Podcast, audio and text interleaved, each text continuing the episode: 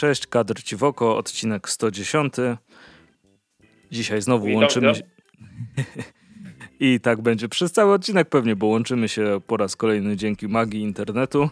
E, tylko dzisiaj coś, coś nie domaga na łączach. Pewnie jest to przeciążenie w związku z tym, że wszyscy w domu siedzą. Tak jest. No niestety tak to wygląda, że może mnie być słyszeć, słychać bardzo, bardzo źle, bo mamy tutaj problemy nieustanne. Ale Andrzej będzie czarował, mam nadzieję. No też mam nadzieję. Dobra, to co my tutaj mamy? Przez ostatnie dwa tygodnie no stosunkowo dużo rzeczy się jednak wydarzyło, zarówno w Polsce, jak i na świecie. Tutaj widzę, rozpiska jest taka całkiem konkretna. Może zaczniemy od Polski, od tego, co tutaj się dzieje ciekawego. Mianowicie mamy dwóch nowych wydawców, którzy nie przerazili się obecnej sytuacji rynkowej i jednak próbują, próbują. E, I to są wydawnictwa Lost in Time oraz Akuma. I może opowiem tyle, co, co wiadomo na temat tych, tych wydawców. Akuma, jak nazwa dość mocno sugeruje, widziałeś logo wydawnictwa Akuma? Ze smokiem chyba? Czy... Tak, tak, tak. Taki, taki trochę Mortal Kombat, nie? no trochę. Tak, tak, mi się, tak mi się skojarzyło, a tymczasem nie, ponieważ wydawnictwo e, Akuma ma zamiar zadebiutować w Polsce e, z tomikiem mangi opętani miłością i to będzie hentai. Czyli bardzo nie, mo, nie moje rzeczy, nie jestem jakimś szczególnym fanem, tudzież raczej zajrzeć nie będę, nie, nie mam zamiaru, ale mamy kolejnego wydawcę mangowego, który z tego co wyczytałem w wywiadzie na e, blogu Jarosława T, e, ma zamiar nie tylko inwestować w, w hentaje, ale, ale dużo tego może być. No ja tak jak wspomniałem, nie jest to raczej coś, co by mnie szczególnie mocno pociągało, ale, ale zobaczymy, może, może inne rzeczy będą ciekawsze, jak dla mnie. Tam zainteresowany? Nie, niespecjalnie niespecjalnie. Natomiast zauważyłem tak, tak w ramach takiej ciekawostki, że strasznie dużo e, zapowiada się komiksów e, mang, przepraszam bardzo, największego klasyka, który oczywiście teraz mi wypadł z głowy. Jak on się tam nazywa? Eee... No ja ci nie pomogę z tymi rzeczami. Tak, tak. To za, zaraz, jak sobie, zaraz jak sobie przypomnę, to, e, to pewnie e, do tego wrócę. Natomiast drugie wydawnictwo, które się zapowiedziało, że zacznie wydawać e, komiksiki w Polsce, to jest Lost in Time i tutaj już jestem troszeczkę bardziej zainteresowany, ponieważ jest to wydawca, który ma zamiar wejść w wydawnictwo Vault, o ile dobrze to przeczytałem, a Vault. ostatnio Vault, a ostatnio, a ostatnio można powiedzieć, że to wydawnictwo gdzieś tam nam, nam się kręciło wokół e, w orbicie zainteresowań, prawda? Mhm zdaje się Łukasz Kowalczuk, odhaczone, e, mówił dużo o, o tym wydawnictwie i e, o samu Tezuka przypomniałem sobie, taki jestem fajny. E, dużo o samu Tezuki się, się teraz zapowiada w Polsce i jestem, jestem ciekaw, co z tego wyjdzie, bo to, co przeczytałem na razie jest bardzo fajne. Natomiast wracając do Lost in Time, e, pierwsza zapowiedź na maj tego roku to jest This Savage Shores. I tutaj mamy komiks e, jednotomowy, który będzie opowiadał o mm, pewnym statku e, brytyjskiej kompanii wschodnioindyjskiej, który w 1766 roku sobie płynie i na pokładzie, tutaj czytam z opisu, przeby, przebywa istota będąca ucieleśnieniem pradawnego zła, licząc na zadomowienie się w nowo odkrytej krainie. Tutaj pewnie chodzi o Indię. E, I twórcami tego komiksu są Ram V albo Piąty, ale przypuszczam, że to jest V jako scenarzysta, natomiast za rysunki będzie odpowiedzialny Sumit Kumar i to jest takie, no, patrząc na okładkę, na przykładowe strony, e, no, może być coś takiego bardzo bollywoodzkiego z jednej, z jednej strony, a z drugiej strony, y, no, ewidentnie horror, który, który może być ciekawy w takich e, okolicznościach przyrody, że tak to ujmę. Natomiast e, trzymam kciuki, e, tutaj widzę na tłumaczeniu jest Jacek Żuławnik, czyli jeden z takich naprawdę pewniaków, jeśli chodzi o tłumaczenie. Oprawa twarda, ilość stron 176, cena okładkowa 69,99. osobiście uważam, że mm, mo, może ta twarda oprawa to nie jest dobry pomysł na, na pierwszy komiks, e, ale, ale trzymam kciuki i zobaczymy, jak to się, jak to się rozwinie, bo jeżeli w ofercie wydawnictwa Volt jest, jest naprawdę kilka fajnych pozycji, które można ściągnąć do Polski. I jeżeli Lost in Time da radę, to, to, to z pewnością będzie to e, ciekawy wydawca. No na pewno, zawsze, zawsze coś nowego, nie? Więc to, to zawsze mile widziane. Tak jest. No a tutaj tylko, tylko wiadomo, mm, gdzieś tam z tyłu głowy są jakieś takie małe obawy, bo, bo mm, i Volt to jest takie stosunkowo małe, małe wydawnictwo. W Polsce dotąd nic e, nie, nie wyszło e, z tego wydawnictwa. Mm, twórcy w Polsce nie są, nie są znani, no tematyka może też nie jest jakaś taka super chwytliwa, więc, więc tro, troszkę tam obaw, obaw z tyłu głowy jest, ale ale mimo wszystko mam zamiar, jeżeli oczywiście świat nie wybuchnie do tego czasu, e, ten Peace Sever Shores e, nabyć. No i zobaczymy, co, co z tego dalej będzie. Trzymam kciuki. No i oby, oby wyszło, nie? Zawsze trzymamy kciuki, żeby, żeby się udało. Nie ma tak preorderów, to już jest sukces. tak jest. Chociaż z drugiej strony Mandioka robi preordery i robi je znakomicie. To, to jest inna para kaloszy, jak to można powiedzieć. Gumiaczków nawet. Dokładnie tak.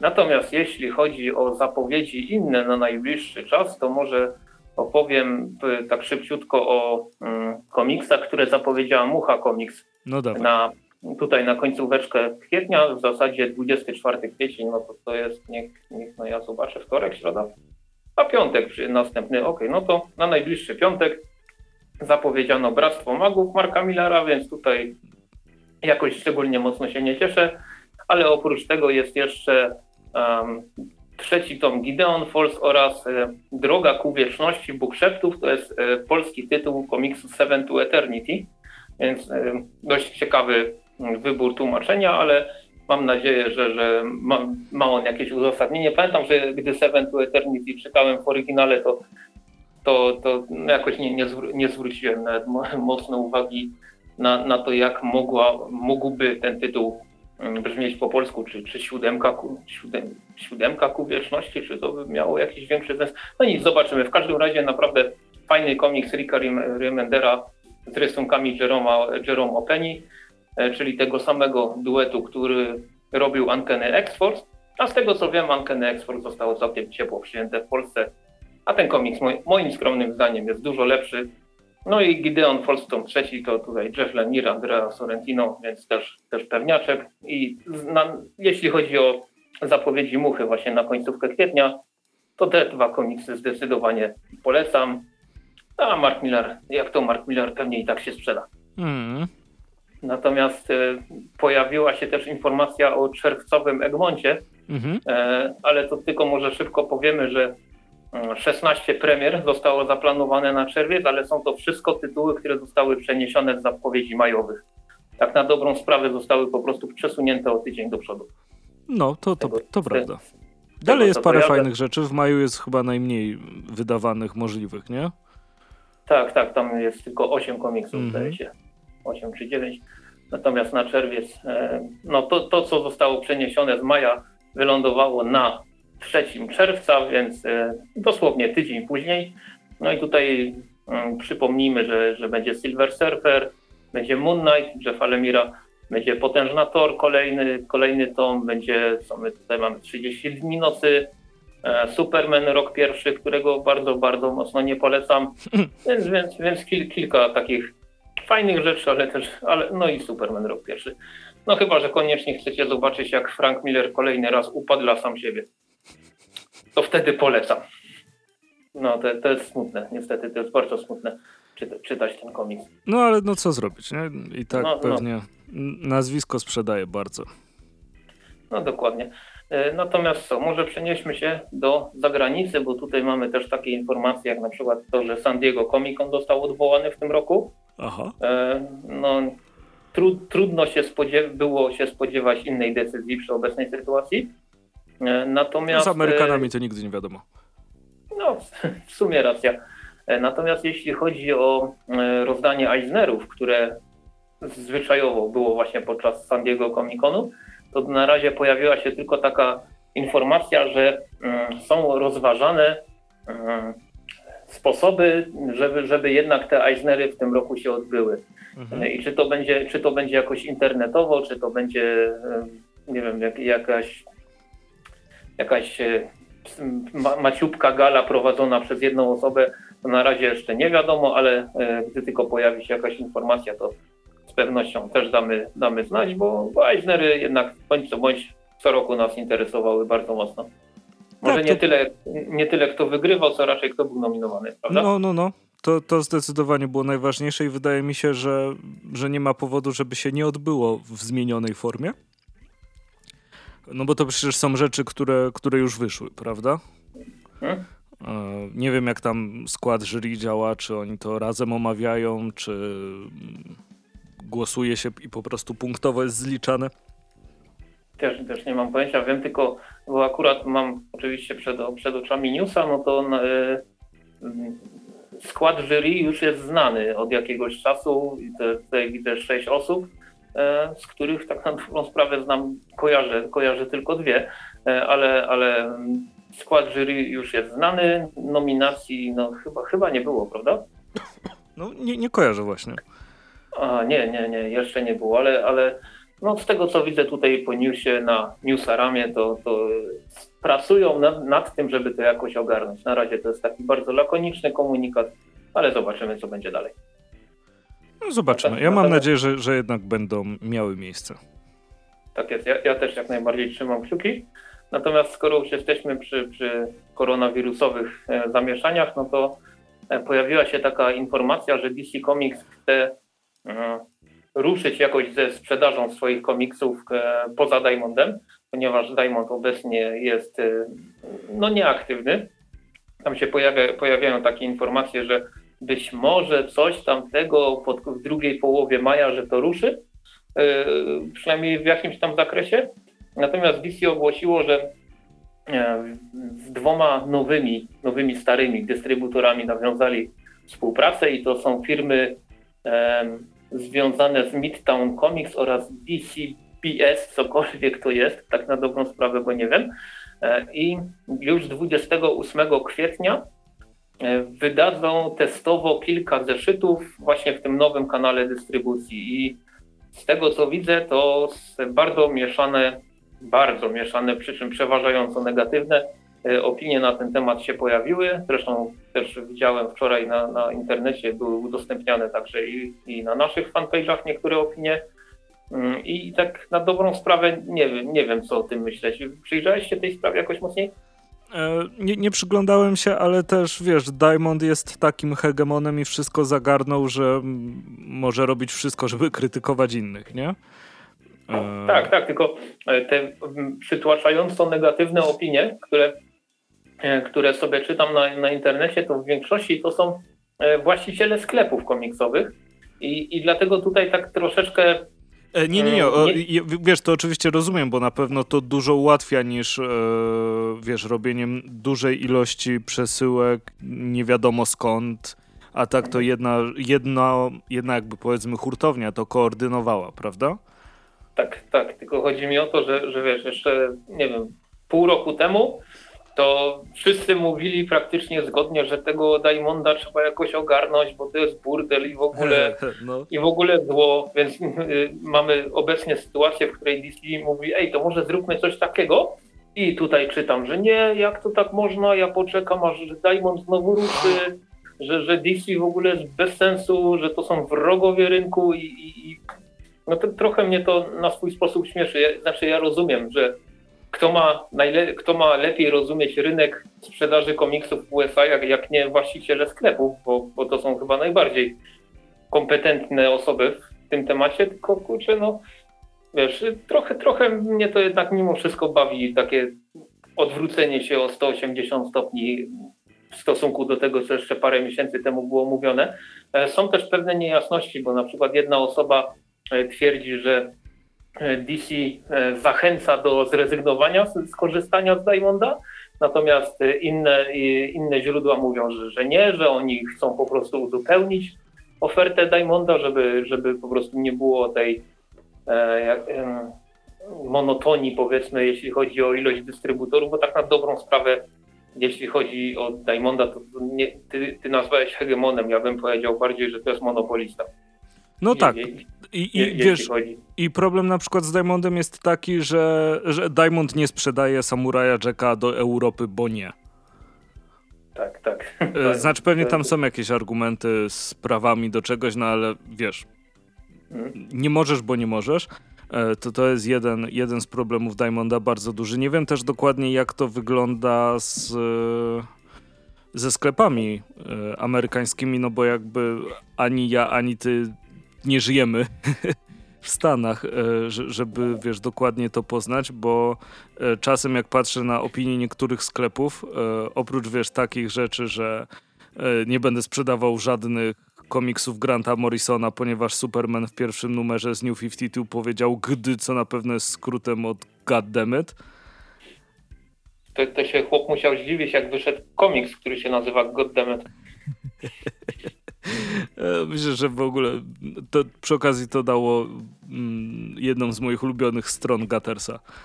Tak jest. Tak i, ale wracając, wiesz, nie wiem na ile te, jak to wygląda z tymi e, sklepami komiksowymi, mm, bo patrząc chociażby teraz po twórcach, jak mówili, żeby wspierać lokalne sklepy komiksowe, bo możesz u nich coś wziąć wysyłkowo. Więc. No wow. E, wiesz, dla nas jest to jakby oczywiste, bo niewiele sklepów komiksowych w Polsce sprzedających amerykańskie tytuły. E, natomiast jeśli to jest e, tam w ten sposób, że albo bierzesz z Amazona, a fizycznie bierzesz w sklepie komiksowym, e, mhm. no to może to rzeczywiście teraz przywaliło tym ludziom strasznie, strasznie, nie? Jest ta przecież cała strona, bardzo często reklamowana na komiksach, nieważne z jakiego wydawnictwa, ten Comic Book Locator, prawda? Comic Book Shop Locator? No jakoś tak. No, ale takie coś istnieje, więc wiesz... Yy nie wiem na ile tak naprawdę sklepy komiksowe w Stanach są trochę taką żabką dla Diamonda. Rozumiem.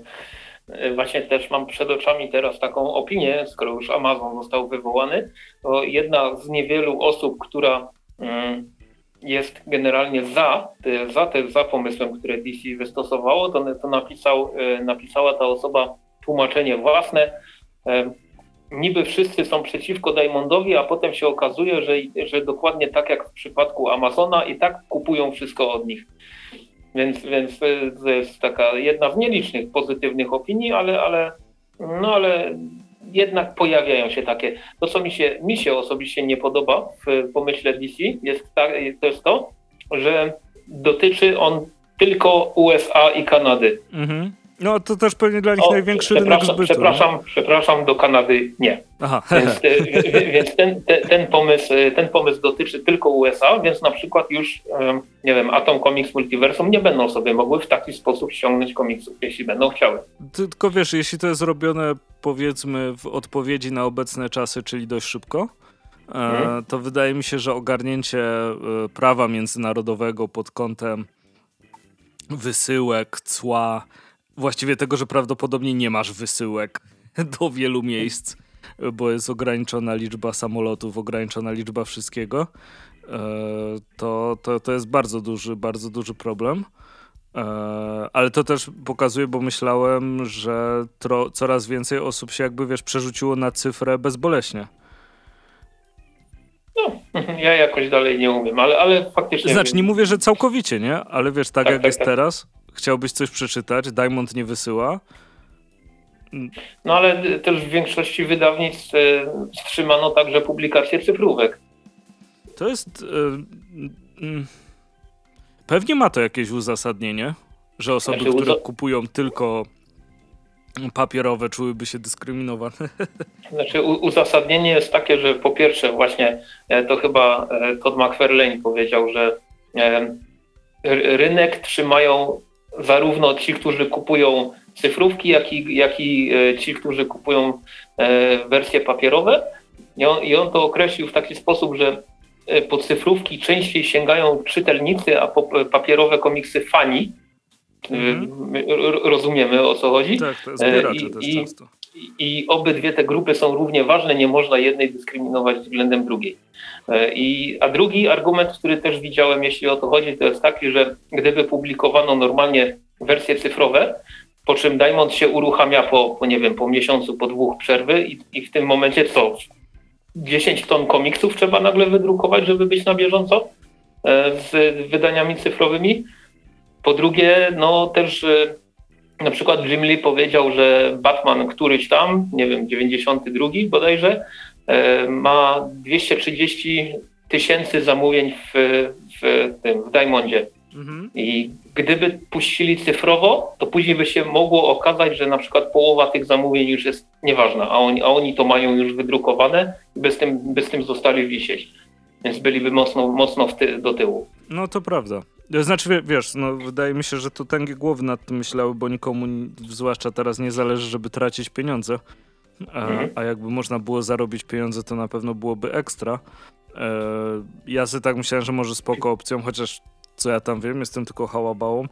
E, mogłoby być coś takiego, że jakby kupujesz przedpremierowo komiks, w sensie płacisz za niego w tym swoim sklepie komiksowym i wiesz, że go dostaniesz na papierku mhm. i dostajesz kodzik na cyfrówkę. A, w takim sensie.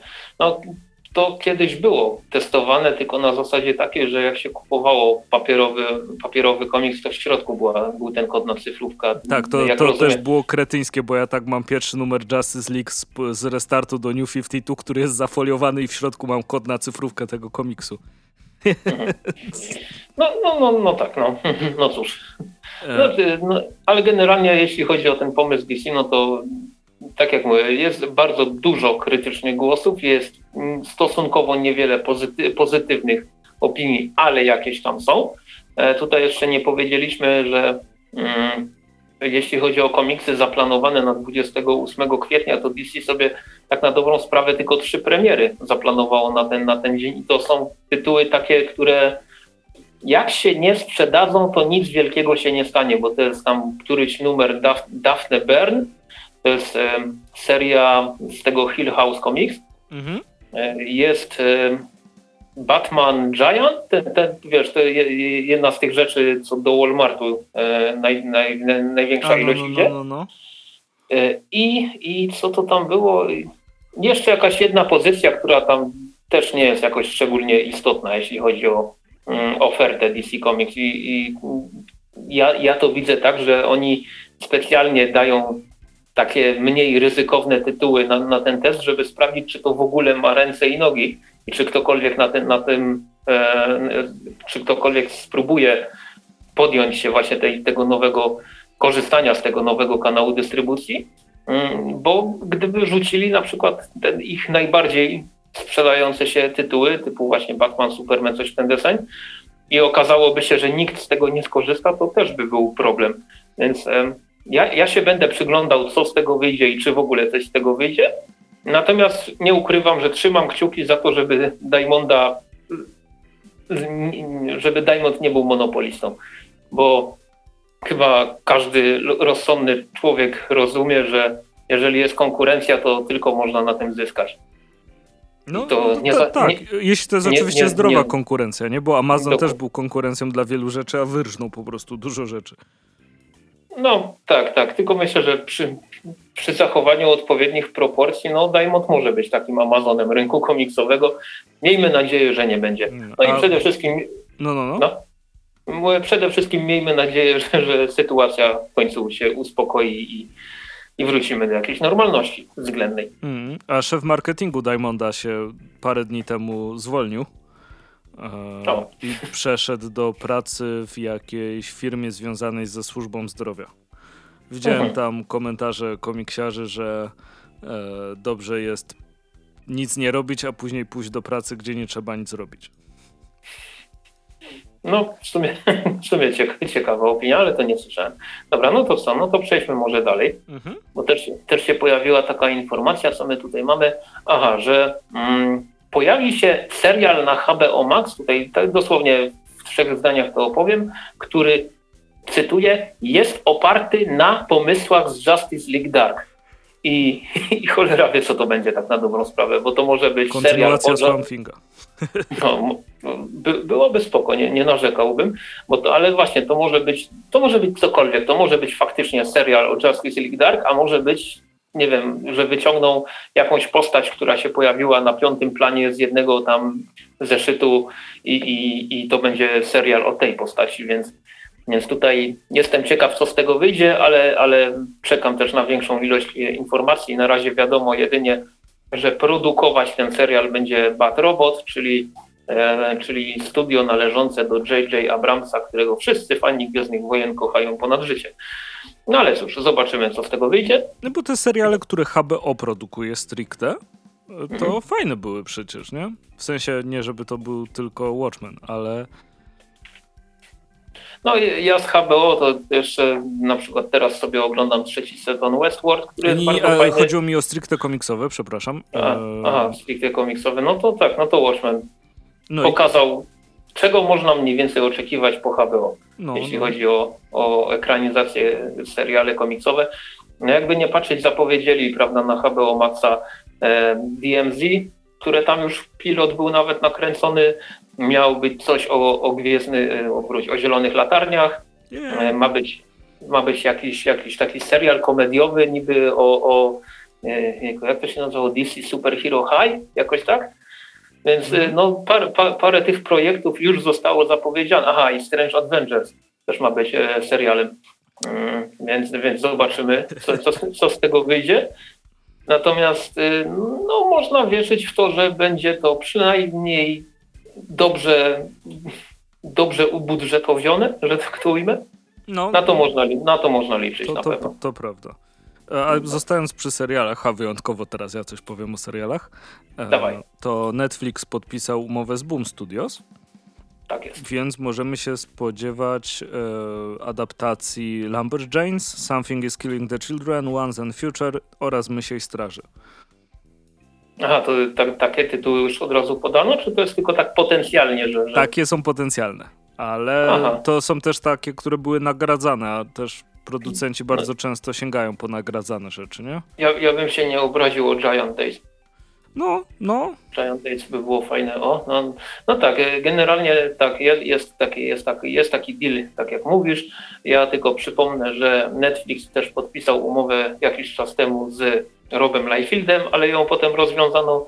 E, podpisał też umowę z Markiem Millarem i z tego, z tego się coś akurat niedługo urodzi, bo e, Jupiter's Legacy już chyba nakrę, nakręcono nawet.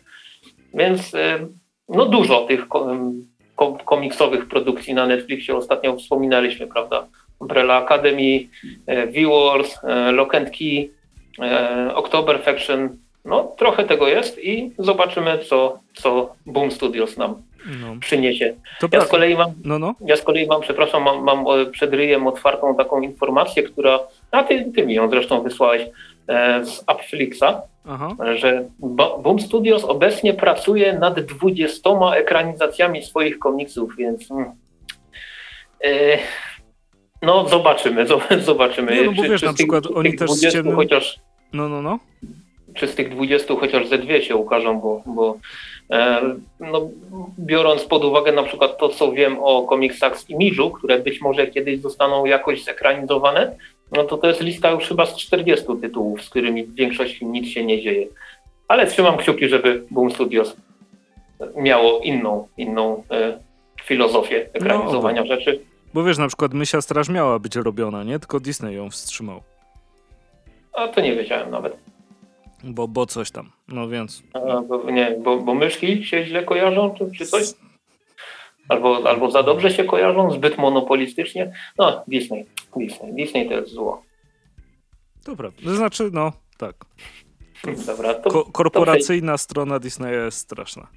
Tak jest. To co, przechodzimy dalej? Komiksiki? Tak, przejdziemy do komiksików. Myślę, że mm, nie będziemy już robić ze stoperem jak ostatnio. Takim, żebyście wy go słyszeli. Tak, tak. Dokładnie. Teraz, teraz stoper. Dzięki za odzew w ogóle. Chyba pierwszy raz jak prosiliśmy o odzew, to go dostaliśmy. To e, tak no, duży. Dobry, no, no tak i e, to, to może ja, ja zacznę od pewnej rzeczy. Tutaj e, Helena, Wydział Siódmy Zeszyt Specjalny, Helena e, komiks, który pierwszy raz zdarzyło mi się, że nabyłem Wydział Siódmy w dwóch kopiach. Bo e, w poprzednich e, numerach zawsze było tak, że sobie wybierałem jedno, jeden wariant okładkowy, który mi się bardziej podobał i, i ten sobie kupowałem. Natomiast Helena jest Pierwszy, pie, pierwszy raz przy okazji Heleny sięgnąłem po, dwie, po dwie kopie tego komiksu. Mhm. Wszystko ze względu na to, że jedna z wersji e, jest czarno-biała, a pozostałe są kolorowe. I powiem tak, że mm, ja, pamiętasz, kiedyś w Łodzi byliśmy na takiej prelekcji, gdzie usłyszeliśmy hasło, że e, komiks jakiś tam jest fajny, bo w nim kolor ma znaczenie. Nie, nie będziemy może przypominać dokładnie, kto jest autorem tych słów, ale padło coś takiego, prawda? Padło, padło. Mogę ci nawet powiedzieć odnośnie jakiego komiksu to było. No to było e, ten długie Halloween tak, Batmana. dokładnie. Dokładnie tak. Więc e, trudno mi teraz nie powiedzieć dokładnie tego samego, e, tylko, e, tylko ze, ze, świadomością tego, co ja mówię, bo Helena w wersji czarno-białej e, z bardzo fajną okładką autorstwa Telari. No tutaj po prostu widać kunszt rysownika dużo, dużo lepiej niż w wersji kolorowej e, i ja powiem szczerze, że jestem absolutnie zachwycony tym, co wyczynia na e, kartach Heleny mm, Arkadiusz Klimek. Bardzo mi się podoba wersja czarno-biała. To jest, ja jak teraz to mówię, to jest dla mnie dość dziwne, ale tak na dobrą sprawę ta, tą wersję czarno-białą mi się czytało i przeglądało dużo lepiej niż kolorową. I, I, nie umiem tego jakoś w miarę logicznie uzasadnić. Oprócz tego, że bardzo fajny krok i mam nadzieję, że przy kolejnych zeszytach Wydziału Siódmego, czy też innych serii, e, coś takiego, te, tego typu pomysły będą się, się pojawiały. Mm. Bo na, na przykład mm, jeszcze zanim zamknięto wszystko na, na cztery spusty z okazji, znaczy z okazji, z powodu koronawirusa, no. to, miałem, to miałem możliwość złapania w ręce tego czarno-białego Batmana e, z tych, tych super turbo limitowanych e, urodzinowych edycji. Mhm. I to był, e, to był zabójczy żart. Mhm. No, powiem tak, że tam też fajnie to wyglądało w wersji czarno-białej, ale jakoś nie, nie, ruszyło mnie to aż tak, aż tak. Natomiast tutaj przy, przy Helenie e, je, je, jest tak, że no, naprawdę super mi się ogląda te czarno-białe plansze, jeszcze jakby mm, tutaj może już zbyt bardzo fantazjuję, jeszcze jakby powycinać tekst tego komiksu, jakby to było takie turbo artist, e, to, to w ogóle już by było super. No ale nie wiem, czy ty przeczytałeś, kupiłeś, już, już jeszcze udało nie, się? Jeszcze nie. Jeszcze nie. W tym tygodniu no to... będę zamawiał to i Headlopera. A, Headloper oczywiście. No to tutaj nie będę jakoś mo mocno mówił, e, co się dzieje na, tem, na, na, na, kartach tego komiksu, ale na przykład e, jest taka strona, gdzie widać zamek, e, w którym dzieje się pewna część fabuły tego komiksu. I tutaj widzę, jest napisane Dolny Śląsk, okolice Suchej. E, I, i no kurczę, no to jak wygląda ten, te, te, ta plansza w kolorze, a, a bez koloru, no to, to jest jakiś kosmos. Naprawdę mega, mega mi się podoba to, jak Wydział Siódmy Helena wygląda w wersji czarno-białej.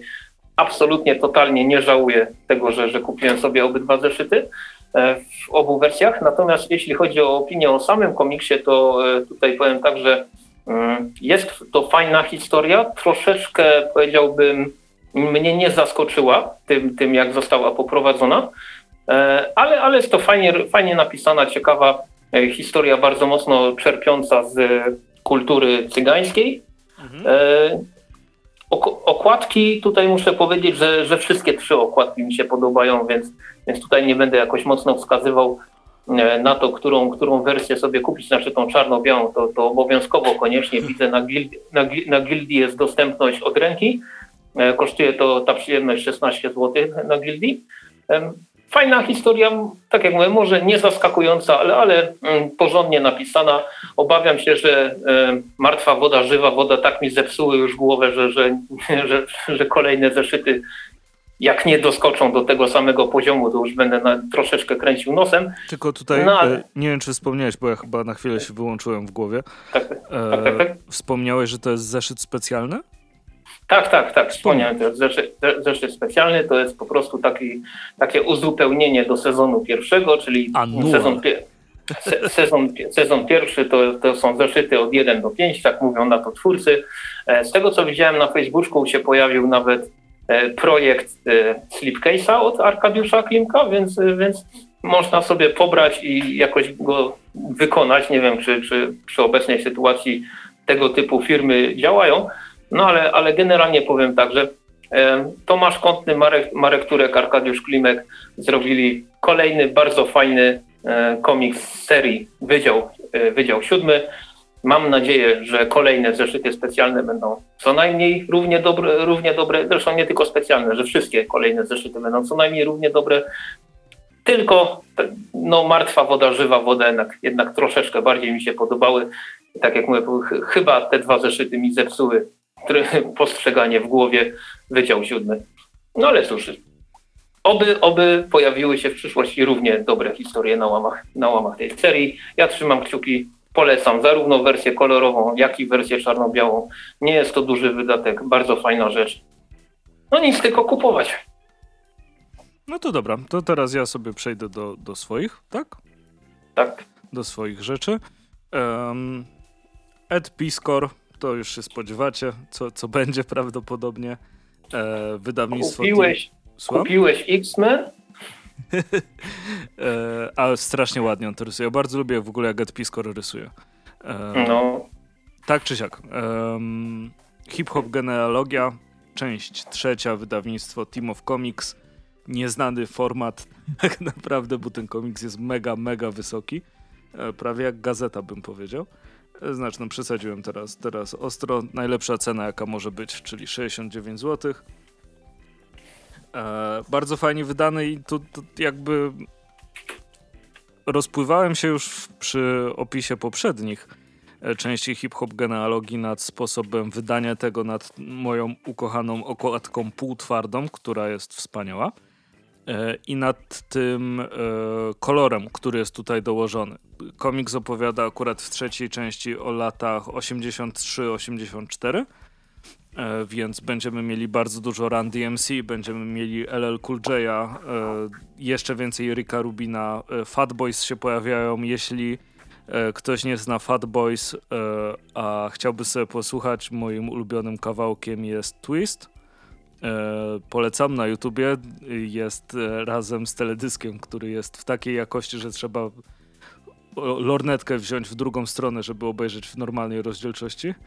E, no oczywiście dużo Beastie Boys się pojawi, jest mnóstwo, mnóstwo tego klimatu e, hip-hopowego, który się tutaj e, wylewa i reszta tej kultury e, i o b-boyach i bardzo dużo graffiti bo mm, oczywiście w tych latach zaczyna się też pojawiać e, KRS One, a skoro KRS One się pojawia, to Futura 2000 też się będzie pojawiał.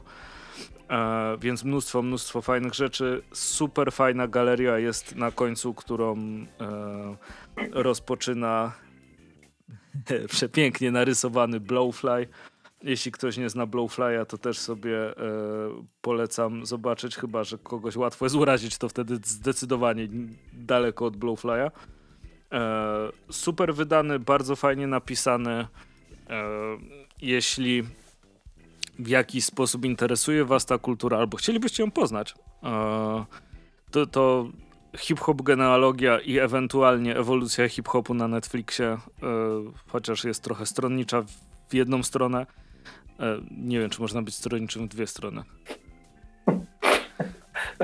nie, też nie wiem.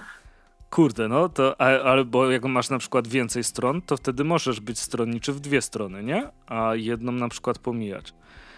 To jest jakaś głęboka filozoficzna no, rozkmina, w którą się nie będę zapędzał, bo to się źle dla mnie skończy. E, tak czy siak cieszę się, że Timow wydaje ten komiks e, tak, tak regularnie. Jest już trzeci, nie pamiętam ile tam było. Mówił Ed Piscor, że nie mniej niż sześć. Więc czekam, czekam oczywiście na, na każde kolejne. Jest świetnie wydany i oprócz tego ulicznego klimatu, który tutaj jest, to trochę czyta się to tak jak. Um, pamiętasz Krzychu straszną historię? Tak, tak. to jest tak, że tutaj masz, e, jest, poznajesz historię mniej więcej, znaczy chronologicznie tego, co się dzieje, e, ale masz też takie e, mm, wtrącenia, że tutaj się za, zaczyna o, o graficiarzach, jest, jest o graficiarzach i na przykład jest, są trzy kadry, które mówią o Revolcie, artyście, Revolt tam stworzył bardzo dużo okładek i właśnie jest pokazane, że jeden z najsłynniejszych jego projektów to jest logo Yo MTV Raps i jest bardzo, bardzo dużo po prostu takich wtrąceń, więc z fajnej historii wyciągasz jeszcze strasznie, strasznie dużo, dużo wiedzy i takich właśnie małych ciekawostek. Tak, dlatego właśnie nawiązałem do strasznej historii, bo straszna historia to była dla mnie taka książeczka, która się skład była zbiorem ciekawostek połączonych chronologicznie jakąś historią. Tak, tak, a jeśli się nie mylę, to chyba nawet wznowiono teraz. Tak, wznowiono, historię. wznowiono, wznowiono. Możecie sobie dalej kupić, e, jak już przeczytacie też hip-hop genealogię, a lubicie historię taką starszą niż lata 80. i rozwój hip-hopu w Stanach, no to wtedy też straszną historię e, polecam sprawdzić, bo to jest dalej super, super zabawne. I może kogoś przekonać do, do historii, bo tam to jest w ciekawy sposób. Dobra, skończyłem. Okej. Okay. No, natomiast y, taka ciekawostka, ile w tym roku już ukazało się w Polsce komiksów Jeffa Lemira? E, 30? no nie, ale, ale, ale blisko w tym roku na razie ukazało się ich 5 i szósty jest w zapowiedziach. E, o, widzisz, o, których... 5 się ukazało, szósty w zapowiedziach, 5 razy 6? 30, no tak, tak, idziemy tak do końca roku. E, w zeszłym, w, zeszłym roku, jeśli dobrze pamiętam, właśnie było coś koło 30 komiksów. E, przy których Jeff Lemire się ukazał, e, udzielał, jeśli chodzi o nasz polski rynek. E, I co? I mam właśnie w ręku, a w zasadzie leży sobie przede mną, bo to jednak jest kawał cegły, twardziel Jeffa Lemira. I to jest jeden z tych komiksów jego autorstwa, które nie, nie były napisane dla DC, dla Marvela, dla Dark Horse'a czy, czy coś ten deseń. Tutaj niech sobie rzucę okiem na stopkę redakcyjną. Tutaj mamy hmm, jejku, jejku, gdzie to jest? E, wydawnictwo Simon Schuster w ramach e, imprintu Galerii 13. E, znaczy 13 po angielsku oczywiście. I Twardziel jest takim komiksem, który mm, bez większego zastanowienia na półce umieściłem obok podwodnego spawacza, bo to jest mniej więcej ten, ten klimat. Mamy tutaj historię Dereka Ouleta, który był niegdyś całkiem dobrze zapowiadającym się hokeistą Natomiast jego kariera zakończyła się no, z, pewnego, z pewnego powodu, o którym dowiecie się czytając, e, czytając ten komiks. Od tego czasu Derek wrócił do swojego rodzinnego miasteczka na północy Kanady, więc mamy tutaj skrajnie zimowe, e, zimową e, scenerię. Mm, I generalnie nie jest, nie jest jakimś przykładnym obywatelem tego miasta. Pewnego dnia pojawia się jego, jego siostra, z którą nie widział się od wielu, wielu lat i to wydarzenie nie tylko sprawi, że mm, jego życie gruntownie się odmieni w taki dość pozytywny sposób, ale tutaj nie będę więcej zdradzał, ale także, jak to zwykle bywa, pojawią się kolejne kłopoty z tym związane. I e, Twardziel jest komiksem, który oczywiście, jak nazwa wskazuje, twarda okładka od wydawnictwa Mucha Comics. Ilość stron 272, więc tutaj od razu mówię, cena okładkowa jest, jest dość potężna, 119 e, zł ale na Gildii, jak tak sobie spoglądam na Gildii 83 zł, jest to komiks, który e, reklamuje się e, mm, tak, takim, jak to się nazywa, lead. Lead to takie... Te tak, takie lead to jest taka e, zapowiedź, coś, tak, co cię ma zachęcić do... To taka polecanka. No i tutaj czytam poruszająca do łez, do łez powieść graficzna, to prawdziwa przyjemność śledzić, jak Lemir zgłębia losy oraz uczucia poszczególnych bohaterów i przypomina im, że każda chwila jest na wagę złota. I pierwszy raz od dłuższego czasu naprawdę totalnie się zgadzam z tym, co zostało tutaj napisane, ponieważ jest to historia, przy której i, i z, e, ścisnęło mnie za gardło parę razy. I był taki moment, że się uśmiałem, bo był, bo był zabawny. I też po prostu e, był taki, taki moment, e, który był po prostu taki bardzo pozytywny w, w, swoim, w, swoim, w swojej konstrukcji. E, więc dużo, dużo, dużo emocji było podczas czytania tego komiksu u mnie. E, tak jak wspomniałem, to jest ten, ten sam ciężar gatunkowy, co, co podwodny spawacz. Też mamy tutaj historię rodzinną w bardzo ciekawych e, okolicznościach, w bardzo ciekawym miejscu, bo tak jak wspomniałem, no ta północ Kanady, zimowa sceneria rysunkowo, rysunkowo Jeff Lemire tutaj no, konkretnie, konkretnie się popisał, w pozytywnym sensie e, się popisał. Bardzo mi się podoba to, jak tutaj e, bawi się kolorami w tym komiksie, ponieważ większość jest taka, nie, nie powiem, że czarno-biała, tylko mm, maksymalnie wyprana z kolorów. Pojawiają się jakieś czerwone kreski, jakieś niebieskie kreski, coś, coś ten deseń, ale generalnie barw jest tu bardzo mało, za wyjątkiem pewnych scen, które są kluczowe. E, I tutaj widzimy już, już pełny kolor i ma to, ma, ma to swoje uzasadnienie. Tutaj nie będę mówił jakie uzasadnienie. Myślę, że podczas lektury każdy się doskonale połapie w tym, jak, jak, dlaczego kolory wyglądają tak, jak wyglądają. No ale ja, ja powiem po prostu tak, że mm, co my mamy? 19 kwiecień mamy w momencie, w którym nagrywamy te, ten, ten, e, ten odcinek podcastu i dla mnie to jest jeden z najfajniejszych komiksów, jakie dotąd przeczytałem w tym roku. No a myślę, że już e, ilość ich jest trzycyfrowa i ten i twardziel w chwili obecnej jest moim faworytem. E, mam nadzieję, że uda się w tym roku trafić, trafić mi na jakąś pozycję, która będzie mnie wzruszać, cieszyć, smucić i radować tak samo mocno jak, jak ta pozycja. Zdecydowanie polecam sięgnąć. No, no jestem absolutnie zachwycony. Jeff Lemire no klasa, klasa sama w sobie i, i bardzo mocno polecam. Tutaj z tego, z tego, co, z tego co widzę e, w zapowiedziach, te, tak jak mówiłem, jestem Gideon Polską trzeci, więc e, no, e, wydaje się, że Jeffa Lemira będzie w najbliższych miesiącach troszkę mniej, ale z tego co widziałem na Instagramie tego twórcy, no to Skubaniec już tam pracuje nad kolejnymi rzeczami, więc, więc mam, mam, ma, mam nadzieję, chodzi mi o te takie, takie stricte, skrajnie autorskie. No, tam na Instagramie wrzucał już jakieś, jakieś kadry i tam przykładowo, no tam opierdzieliłem stronę 120, lecimy dalej z tym koksem, więc, więc coś się kroi, jeżeli to, to, ten tajemniczy projekt, który Lemir, nad którym Lemir teraz pracuje, będzie co najmniej tak dobry jak Twardziel, to, to tylko się cieszyć. A, a Twardziela od Muchy Comics, no, no polecam bardzo, bardzo mocno. Ester, widziałeś na Instagramie u Majka Minioli e, postacie z tych? Z, z płatków śniadaniowych? Tak. No, no Instagram, Instagram Majka Minioli to jest w ogóle złoto w tych, w tych no, trudnych czasach. Myślałem, że nie będzie nic fajniejszego od Godzilli w, w cylindrze. A tu mm. jak przyszedł ten. Kurczę, z których płatków on był? Ten taki tygrys z czerwoną apaszką. A ja ci teraz tego nie sprawdzę. No, może, może nie. A dobra, nieważne. E, tak czy siak, e, to ja przejdę do kol kolejnego komiksu, a później sobie mhm. przejdziemy do głównego temaciku, nie? Tak jest. Ekstra. E, komiks, o którym ja chcę powiedzieć, to jest Rolled a One. E, wydane przez e, BHP bądź BHP e, Comics. Autorem jest Chris Boldy. komiks dostaliśmy do recenzji mm, w Rumi. Tak. Tak jest.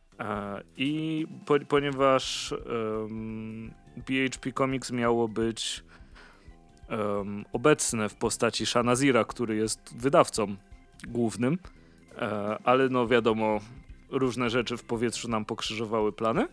Tak czy siak, jest to moja pierwsza styczność z BHP Comics. Krzysiek też ma jakąś styczność, tak? Tak, mam jakąś styczność, ale to, to dzisiaj, może następnym oczywiście. razem. No, no, no, tak? oczy, oczywiście, ale to co, coś jeszcze się ukaże. Widziałem jeszcze z tego wydawnictwa Szkicownik, tak? Czy tam Artbook, mhm. jakkolwiek to nazwać. E, Franka Quitliego. I bardzo fajnie wyglądał. I też ta, taki malutki format miał. To, to, to, mnie, e, to mnie na początku trochę zaskoczyło, bo zazwyczaj szkicowniki, artbooki to ma, są takie niemałe, prawda? No, dobra, przechodząc do Roll the mhm. One. E, komiks jest, jak nazwa może sugerować, dla osób, które coś o tym wiedzą, e, związany z Dungeons and Dragons. Nawet na okładce jest napisane D&D Friendship and Adventure in Rolled a One. I jest to najwspanialsza rzecz, jaka może być, ponieważ jest to zamknięta historia.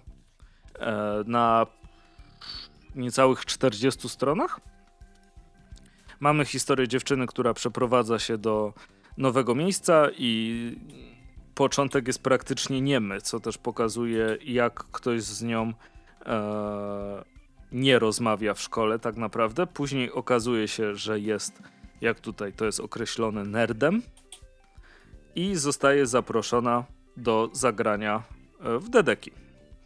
Pierwszy raz w swoim życiu, więc tutaj też jest trochę mechaniki, znaczy mechaniki, e, sposobu grania w e, stołowe RPG wytłumaczone i bardzo fajnie przechodzi pomiędzy postaciami z fantazy do postaci realnych, siedzących przy stole i grających wspólnie. Więcej jak powiem, to zaspoileruję, a historia jest bardzo miła, jest bardzo taka taka ładna i optymistyczna, czego życzę też każdemu, kto, kto jest jakby nowy w jakimś, e, w jakimś miejscu. Um, jeśli chodzi o sam tytuł komiksu um, i Dungeons and Dragons, jeśli ktoś nie jest zorientowany, e, do bardzo wielu rzutów w Dungeons and Dragons wykorzystuje się kostkę dwudziestościenną, z czego wynik 20 y, jest czymś bardzo, bardzo dobrym nie że automatycznym sukcesem, ale często, ale często sukcesem. E, natomiast wynik 1, jeśli się tak gra, to często jest krytycznym pechem. Czyli nie, że się nie udaje, tylko się nie udaje i coś. Oczywiście zależy od mistrza gry, jeśli będzie to, to tak prowadził. E, więc to Roll the One sugeruje, co, co może się tam wydarzyć. Na koniec mamy jeszcze e, trochę grafik koncepcyjnych, też postaci, które nie weszły do komiksu. I na koniec mamy e, posłowie od autora, że mm, Roll the One zaczęło się jako e, blog na Tumblr. Tak? Tumbululu, tak. Tumbululu e, i autor tam dawał jakby pomysły dla mistrzów gry, czy tam mistrzów podziemi, z postaciami i jakimś, i teraz zaczynam myśleć po angielsku, encounter, z jakimiś spotkaniami, które można po prostu wprowadzić do gry. Jak tu jest napisane, e, bardzo chciałbym myśleć, że, że ktoś ich użył w swojej grze i poniżej jest przykład, który można powiedzieć, że posłużył za stworzenie fabuły tego, tego komiksu. Mam nadzieję, że BHP Comics będzie się dało jakoś kupić w Polsce. Może ktoś to wyda w Polsce. Wydaje mi się, że ten komiks, właśnie ten Roll the One, e, bardzo, bardzo fajnie sprawdziłby się na jakichś Pyrkonach, nie Pyrkonach, jak się nazywa ten wielki konwent od RPG, Zjawa, e, bo jest po prostu fajny. I z tym was zostawiam. Tu, du, du, okay. tu, du, du. Pytajcie sklepy komiksowe, czy możecie kupić. Dobrze, no to co, przechodzimy do tematu odcineczka, tak?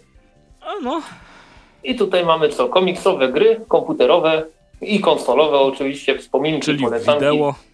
Wideo, tak. Tutaj nie ukrywam, że e, nawet fajnie się złożyło, bo Andrzej jest taki bardziej konsolowy, a ja, a ja jestem PC Master Race, więc tutaj większy przekrój podejrzewam będzie.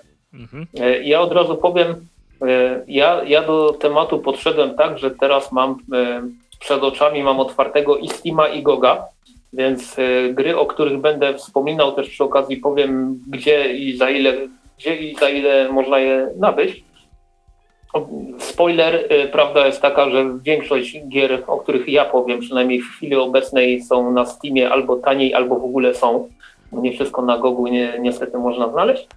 E, natomiast y, bo przypuszczam, że ty, ty Andrzej będziesz mówił bardziej o konsolowych tytułach, czy, czy nie? No będę też mówił o rzeczach, których prawdopodobnie się już nie da tak łatwo. I ile ty masz tych gier wypisanych mniej więcej? A coś około ośmiu. Dobra. Tak myślę? Może mniej? No, okej. Okay. Okej, okay, czyli ja mam prawie 40, 50, jak rozumiem. No okej, okay, dobra, no to, no to co? No to w takim razie oddaję ci głos. um, Zastanawialiśmy się z Krzyśkiem, jak do tego podejść. Losuj od czego zaczynamy. E, tak naprawdę. Z, znaczy, zaczniemy na pewno od tego, co jest fajne, nie? Mhm. Albo niekoniecznie. E... Znaczy ja, ja, ja, no? ja, ja tak na dobrą sprawę wszystkie gry, o których powiem, to uważam, że są fajne. To może zacznijmy od tego, co jest niefajne, co bym z góry odradził, tak naprawdę. Dobra, dawaj. Bo tego mam mało, e, bo nie grałem znowu w aż tak, aż tak dużo. E, ostatni Hellboy jest do dupy. Ostatni Thor jest do dupy. Ten Superman, co był na 360, jest do dupy. Co to jest za skrót? Fantastyczna czwórka jest taka sama jak film, ergo... Do dupy. Dziękuję. E, I ostatni, który sobie tutaj wpisałem, to nie jest tak, że uważam, że gra jest beznadziejna, tylko mi akurat nie podeszła. Deadpool mi się nie podobał jako gra. O, a, a mi Deadpool właśnie całkiem fajnie siadł, bo bo się przynajmniej pośmiałem. Nie, nie była to jakaś szczególnie oryginalna gra, ale, ale, no, no, właśnie nie chcę powiedzieć, że jest do dupy, ale nie mam jej, wiesz, tak, żebym na przykład teraz miał ochotę w nią zagrać. E, mhm. W Deadpoolu mi się strasznie podobało to, y, jak było zaprojektowane dużo rzeczy. E, I, I płyta mi się strasznie podobała, bo na płycie były pancake'i z takim masłem. E, mhm. Strasznie, strasznie fajne. E, natomiast sama gra mi tak była tak, e, okej, okay. oczywiście jeśli lubicie Deadpoola i lubicie um, taką, no nie, no nie ukrywajmy, dość prostą mechanikę na trzech przyciskach, e, mhm. to, to, to jest fajnym zabijaczem czasu. Tak, tylko od razu dopowiem, że przynajmniej wersja PC-towa jest w chwili obecnej niedostępna na Steamie ani na Gogu. No na konsolę jakąś używkę znajdziecie. Tylko, że to są oczywiście, to chyba nie wyszło na obecną generację, tylko na wcześniejszą generację. To, to, tego to już nie wiem. Dobra, e, to przejdźmy do gier giereczek. E, kurczę, od czego zacząć? To może ja zacznę od Zacznij. jednej gry, która mi się podobała, ale z tego co wiem, nieszczególnie dużo osób pole, podziela moje zdanie, aczkolwiek z tego co widzę na Steamie przeważające recenzje są bardzo pozytywne i chodzi mi o grę Black Sat Under the Skin e, i to jest przygodówka. E, Jeszcze ja wiem, nie grałem. No, no, no. To jest przygodówka. Ja generalnie za przygodówkami nie jestem. To, to, to Andrzej o tym wie, że, że przygodówki mnie najczęściej nudziły. Ale, ale Black Sada przeszedłem i, i nawet mi się podobało, nie, że tam wyrwało mnie z butów czy coś w ten deseń, ale e, jeżeli się czytało komiks, to komiks jest zdecydowanie lepszy, to, to, to bez dwóch zdań.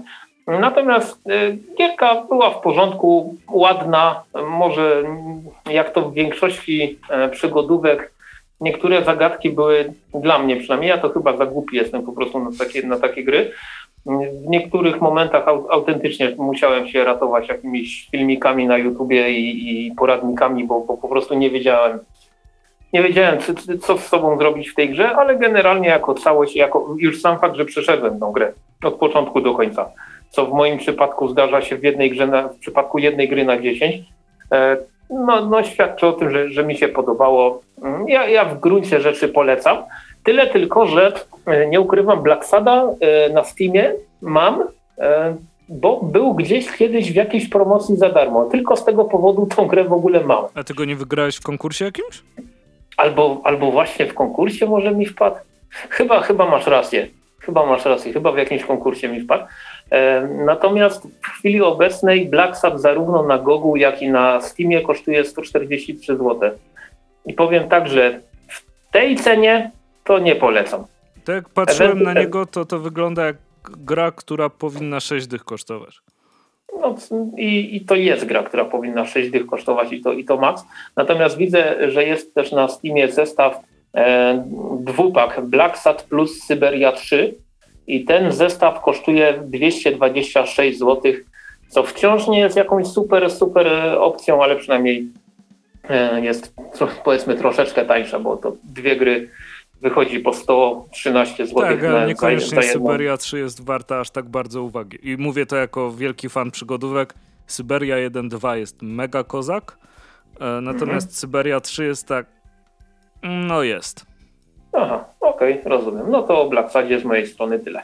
To y, ja teraz się wycwaniłem, jak patrzyłem sobie na listę, to powiem o jednym wydawcy, w którym jest bardzo dużo komiksów. Y, I chodzi mi o gry od Telltale. Ach, to y, też jedną rzecz od nich mam, mam wypisaną. E, I Telltale wydało bardzo dużo komiksowych gier. Wydało y, Walking Dead. Tak jest. Było kilka części. Wydało Batmana, którego były dwie części, bardzo fajne zresztą. E, I wydało jakże wspaniałego Wolf Among Us na podstawie jakże wspaniałego komiksu, którego Krzysiek nie lubi, e, jakim jest Fables, czyli polskie baśnie. Mhm. E, I co musicie wiedzieć o grach z Telltale? Tam chyba jeszcze były, byli Strażnicy Galak Galaktyki? A tak, nie, nie, grałem, więc, więc, mhm. y, więc, więc się na to nie wypowiada. A, było nawet Bone, jeśli, jeśli może wiesz o tym. E, nie. Tylko, że Bone zostało zapomniane. Wyszły dwie gry z Bone'a, były tak średnio przyjęte i to były tak jakby początki Telltale'a, oni się dopiero jakby ogarniali. Mhm. E, z, tym, z tą swoją metodą, która jest dokładnie taka sama w każdej grze, chociaż ta fabuła jest fajnie napisana, ale wydaje mi się, że to jest bliżej tego, co się określa jako visual novel niż gry gry. Mhm. Fajnie się to ogląda, fajnie się śledzi tą fabułę, ale musicie wiedzieć, że w grach z Telltale'a, jeśli nigdy nie mieliście okazji w nie zagrać, to trochę taka paragrafówka, nie? Zrób to, tak. albo to, albo to, albo to. Nie mówię, że to jest złe, e, ale jakbyście na przykład chcieli grać w gry, jakby, może jak ja bym miał grać e, hurtem w gry z Telltale'a, to by mnie szlak trafił. No to jest fakt. Bo rob, robisz w kółko to samo. Chociaż nie ukrywam, fabuła i w Batmanach, i w e, Walking Dead, i w Wolf Among Us bardzo fajna. Mhm. No ja właśnie mam tutaj wypisane The Walking Dead, żeby o nim, o, Telltale, żeby wspomnieć o, o tej grze. E, I tutaj mamy tak, jest pierwszy sezon, który moim skromnym zdaniem jest najlepszym sezonem. Mhm. Jest, jest drugi, jest, e, jest Michonne, taki, taki spin-off, tak jakby, tylko że to jest pełnoprawna gra, tak na dobrą sprawę. E, I e, obecnie leci, nie leci e, sezon finałowy, bo tej, trzeba też powiedzieć, że z Telltale'em jest taki problem, że ta firma zbankrutowała jakiś czas temu.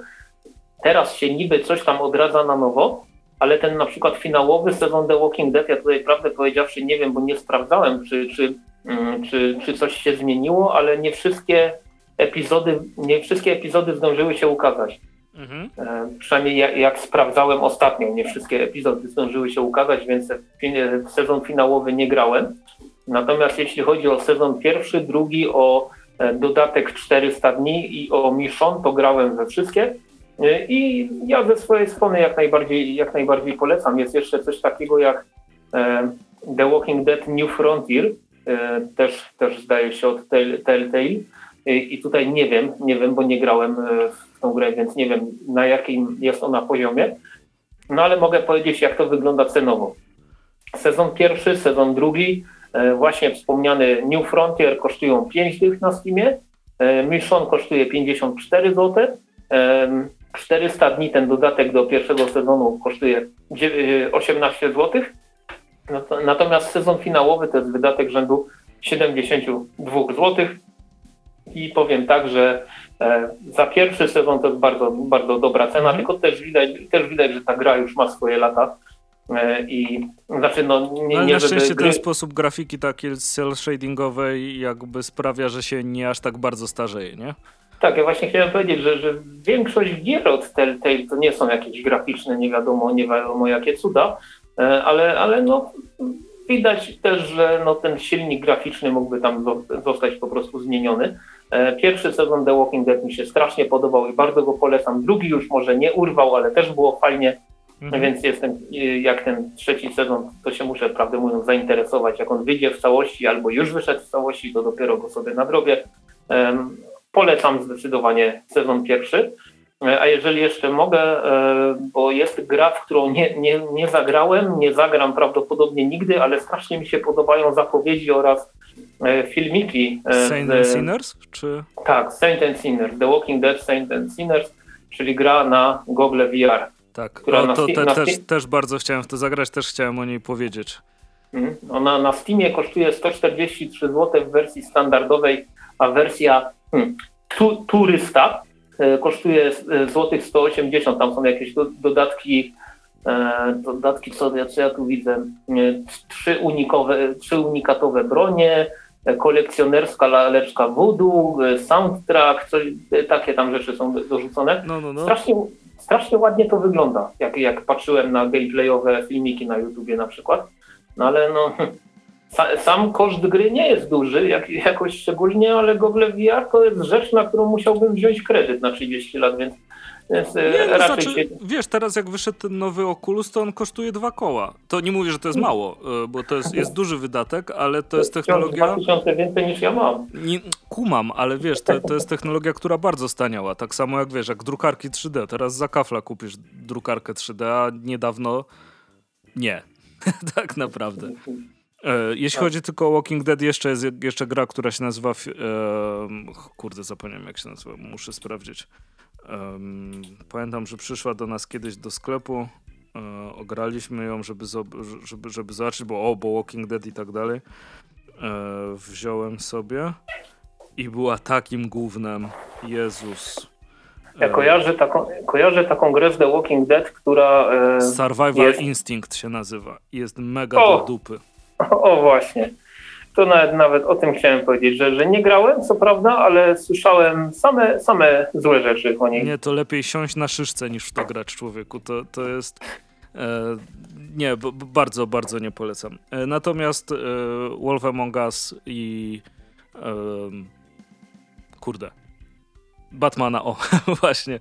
E, mhm. I Batmana bardzo polecam. Czy nawet te rzeczy pokroju tam Powrotu do przyszłości. Bardzo fajna była tam, tam fabułka. Telltale robiło fajne fabuły. E, szkoda, ale to ta gra wyszła też na telefony i tablety i to jakby pokazuje e, jak wygląda w niej sterowanie. Mianowicie tylko się mhm. wybiera co się, co się robi.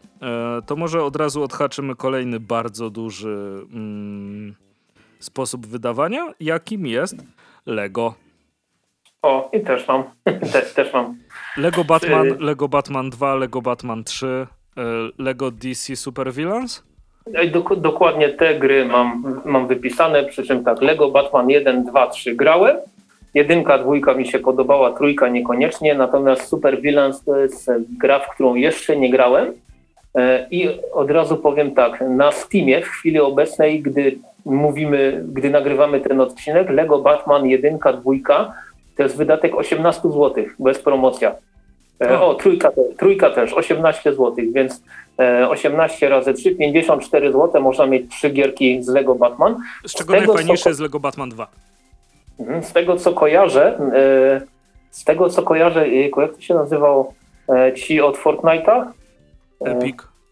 Epic, o, to na Epic Games Store zdaje się jakiś czas temu wszystkie te gry Lego Batmańskie były były za darmo. W ogóle Epic strasznie dużo rzeczy daje za darmo. No ale y, jako, że ja nigdy nie byłem jakimś turbo graczem i nie mam konta na Epiku, to, to nie jestem w stanie powiedzieć. Natomiast 18 zł za Lego Batman 1, 2 i 3. Natomiast Super Villains też jest w dużej promocji, bo jest y, przecenione o 70% w wersji podstawowej, w wersji Deluxe. Tylko, że przecenione o 70% to wciąż jest 69 zł. Więc, e, y, więc, e, więc e, no, dla niektórych dużo, dla niektórych niedużo. I też myślę, że warto powiedzieć, że do tych gier jest strasznie dużo charakter paków, season passów, jakichś nie wiadomo jakich, jakich cudów, bo widziałem, że mm, no, dodatkowe postacie właśnie do, do na przykład Lego Batman 3, nie dodatkowe postacie, tylko DLC, widzę Bizarro, The Squad, Heroines and Villains, Character Pack, które Niektóre są bezpłatne, niektóre kosztują na Steamie 11 zł. Season Pass to w sumie nawet nie wiem do czego on służy, taki jestem gracz. Season Pass ale... to jest często zbiór e, kiedyś wszystkich dodatków, które wychodziły, ale od jakiegoś czasu Season Passy są na przykład wszystkie dodatki, które wyjdą do. Aha, a później jest drugi Season Pass. Rozumiem. No to, no to na przykład do DC Super Villains, do Lego DC Super Villains Season Pass kosztuje w chwili obecnej 19,50. Jest bardzo mocno przeceniony, bo z 65 zł. No ale widzę też na przykład coś takiego jak Aquaman Bundle Pack, który kosztuje 22 zł. Są jakieś charakter paki, które kosztują e, po 7,20. Jest Young Justice Level Pack, kosztuje 11 zł, więc E, jak ktoś jest szalonym komplecistą, to na tych 70 zł to się na pewno nie skończy. Zapewne, zapewne. Ale mm -hmm. Lego było fajne. Lego miało bardzo, bardzo fajny humor. Eee, podobały mi się tam rzeczy, które były wsadzane. Eee, to ile postaci mogłeś wybrać. Eee, te jakieś ukryte małe, małe rzeczy, że było na nie pamiętam czy to było w pierwszym Lego Batman, czy w drugim Lego Batman, jak grałem, było osiągnięcie, e, jeśli Bane'em złamałeś Batmana na przykład, nie? E, Oczywiście. Wie, więc trochę, mm, trochę fajnych, trochę fajnych rzeczy e, było. To zawsze, zawsze miło. Ja tylko tak, e, tylko tak nie komiksowo, ale wciąż w klimacie Lego to powiem, że zdecydowanie najlepszą grą Lego, w jaką grałem, to jest Lego City Undercover i to bardzo polecam. Tak, to jest też bardzo łatwo było sprzedać, pamiętam, bo to było GTA dla dzieci i... Dokładnie, dokładnie. Ale bawiłem, bawiłem się jak dziecko, więc nie żałuję. No nie, nie, nie, to, to jak najbardziej mi, też mi się podobało. Jasne, w chwili obecnej na Steamie 36 zł. Hmm. no to jest cena w ogóle. Mhm. Co tam masz jeszcze ciekawego? Oho, ho, człowieku. Eee... Masz Injustice może? Tak, mam. No to Injustice, bo też mam. Injustice, e, pomijając to, że e, jest bardzo fajne e, mhm. i ma tanią mechanikę jak Mortal Kombat, ma tak ekstra zrobioną fabułę, że to jest kosmos i dało początek naprawdę fajnej serii komiksowej. Tak, o tym też powiemy później. W chwili obecnej Injustice Gods Among Us 1 y, w wersji Ultimate na Steamie 72 zł. A dwójeczka? Dwójeczka już Ci mówię. E, wersja standardowa 120, 180 zł, wersja Legendary Edition 250 zł. Natomiast wersja Mortal Kombat 11, Injustice 2 i Premier Fighter kosztuje 480 zł, prawie 490. Natomiast jeśli chodzi o E, jejku, jak to się nazywa, no, no e, DLC-ki, e, dodatki, to dużo widzę postaci dodatkowych, za na, na przykład Starfire 25 zł, Sub-Zero. Ile żółwie ninja kosztują? Żółwie ninja, czekaj, czekaj, bo tego jest strasznie dużo. Żółwie ninja 42 zł. Mhm. Hellboy 25 zł. No, no generalnie E, bardzo dużo dodatków, e, tutaj widzę, że to są postacie, bo jest coś takiego jak Fighter Pack 1, 2, 3, to one kosztują po 85 zł sztuka, jest coś takiego jak Ultimate Pack, który zawiera wszystkie trzy Fighter Packi i jeszcze coś tam kosztuje 170 zł, więc no tutaj znowu dla komplecistów duży wydatek. Natomiast ja, ja przyznam się szczerze, że grałem tylko w jedynkę i, i, i mega, mega dobrze wspominam. Bo na przykład jakbyś chciał na konsolę kupić, czy na czwórkę, czy na e, klocka Injustice 2 w wersji e, goty, czy to ta ze wszystkimi dodatkami, e, to kosztuje stówkę. To ciekawe. No, no po prostu z reguły, jak dla mnie, e, w mojej głowie jest taka myśl, że konsolowe edycje są droższe niż PC-owe, a tu, a tu proszę. No bo zazwyczaj tak było, ale widać coś się musiało coś się musiało e, zmienić. No na konsolach też masz rynek wtórny często, nie? którego praktycznie już nie masz na PC-tach. No, no tak, no niestety. A kiedyś to były czasy, teraz nie ma czasu, prawda? Tak, tak dokładnie, dokładnie tak. Powiedz mi, powiedz mi, o ile przy jedynce to się z tobą totalnie zgadzam, bo fajna, prosta gierka e, z mega dobrą fabułą, natomiast jak, jak się prezentuje dwójka, bo, bo nie mam pojęcia tak naprawdę. Moim zdaniem bar bardzo dobrze. To jest e, tak jak wyszły Gears of War 2 i były reklamowane jako bigger, better, more badass. E, to podobnie miałem z Injustice 2. Jest po prostu dobrze zrobiona. E, są rzeczy, które mnie oczywiście dobijają w Warner Brothers e, w ich grach, mianowicie dojenie pieniędzy od graczy, jakby jutra miało nie być. I to widać po, po wszystkim, bo mm, dla przykładu, jak wyszedł Mortal Kombat X. Warner, nie? Ale Warner, Warner strasznie, wiesz? O to chodzi.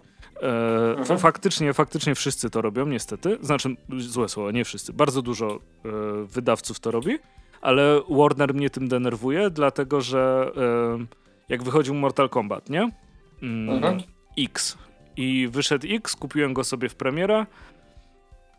I pamiętam, że, że było w zapowiedziach, że no, że tutaj później będą combat paki, w których będą kolejne postaci no i one będą dlatego jako combat paki, bo nie mieliśmy czasu, żeby w ogóle zrobić te postaci, e, modele, sposób gry i tak dalej, dlatego one będą jako DLC do, do kupienia. I e, kto tam był w tym Combat Packu pierwszym? Tania chyba, nie, nie pamiętam, kurczę, naprawdę nie pamiętam.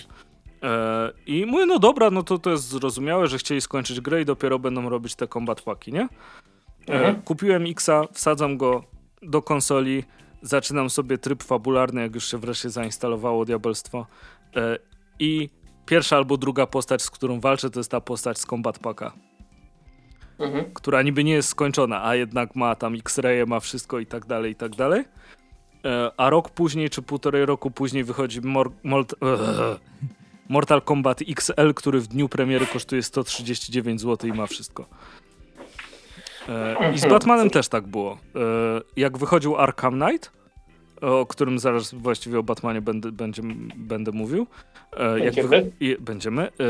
Jak wychodził Arkham Knight, to zanim Arkham Knight wyszedł, to już reklamowali DLC. I to jest do dupy. Wiem, że tak wygląda ta, ta, ta branża, ten biznes, ale to jest do dupy, mimo wszystko. To, że coś mhm. tak wygląda, nie znaczy, że jest dobra. E, bo wiesz, gra jeszcze nie wyszła, jeszcze jej nie dostałeś, a już ci mówią, za co możesz jeszcze zapłacić. No, Brudasy cóż, po cóż prostu.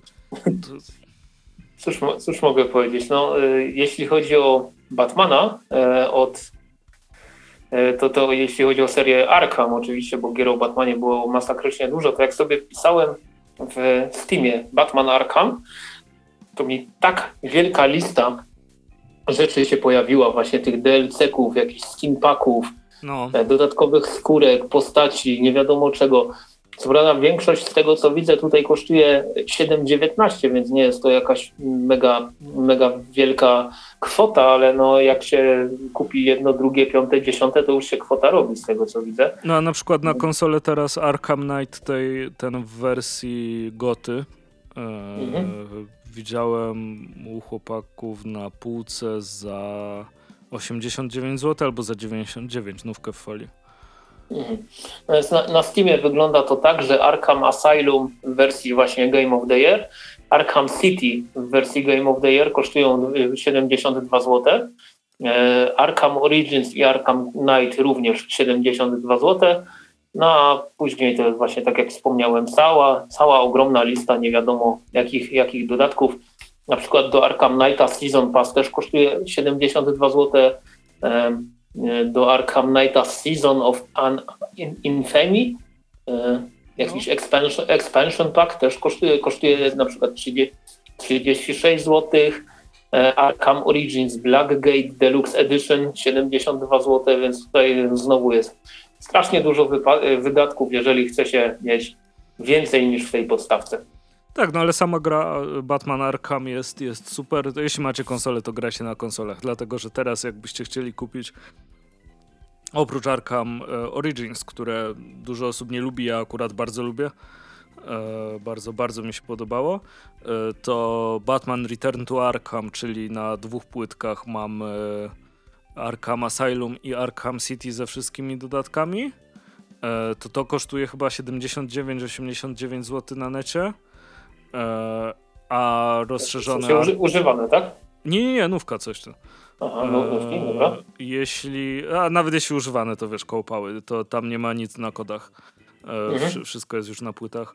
Mm, I, a Arkham Knight właśnie, który jest, no, E, rozszerzony też kosztuje w okolicy stówki, więc właściwie trzy gry za dwie stówki macie pełne.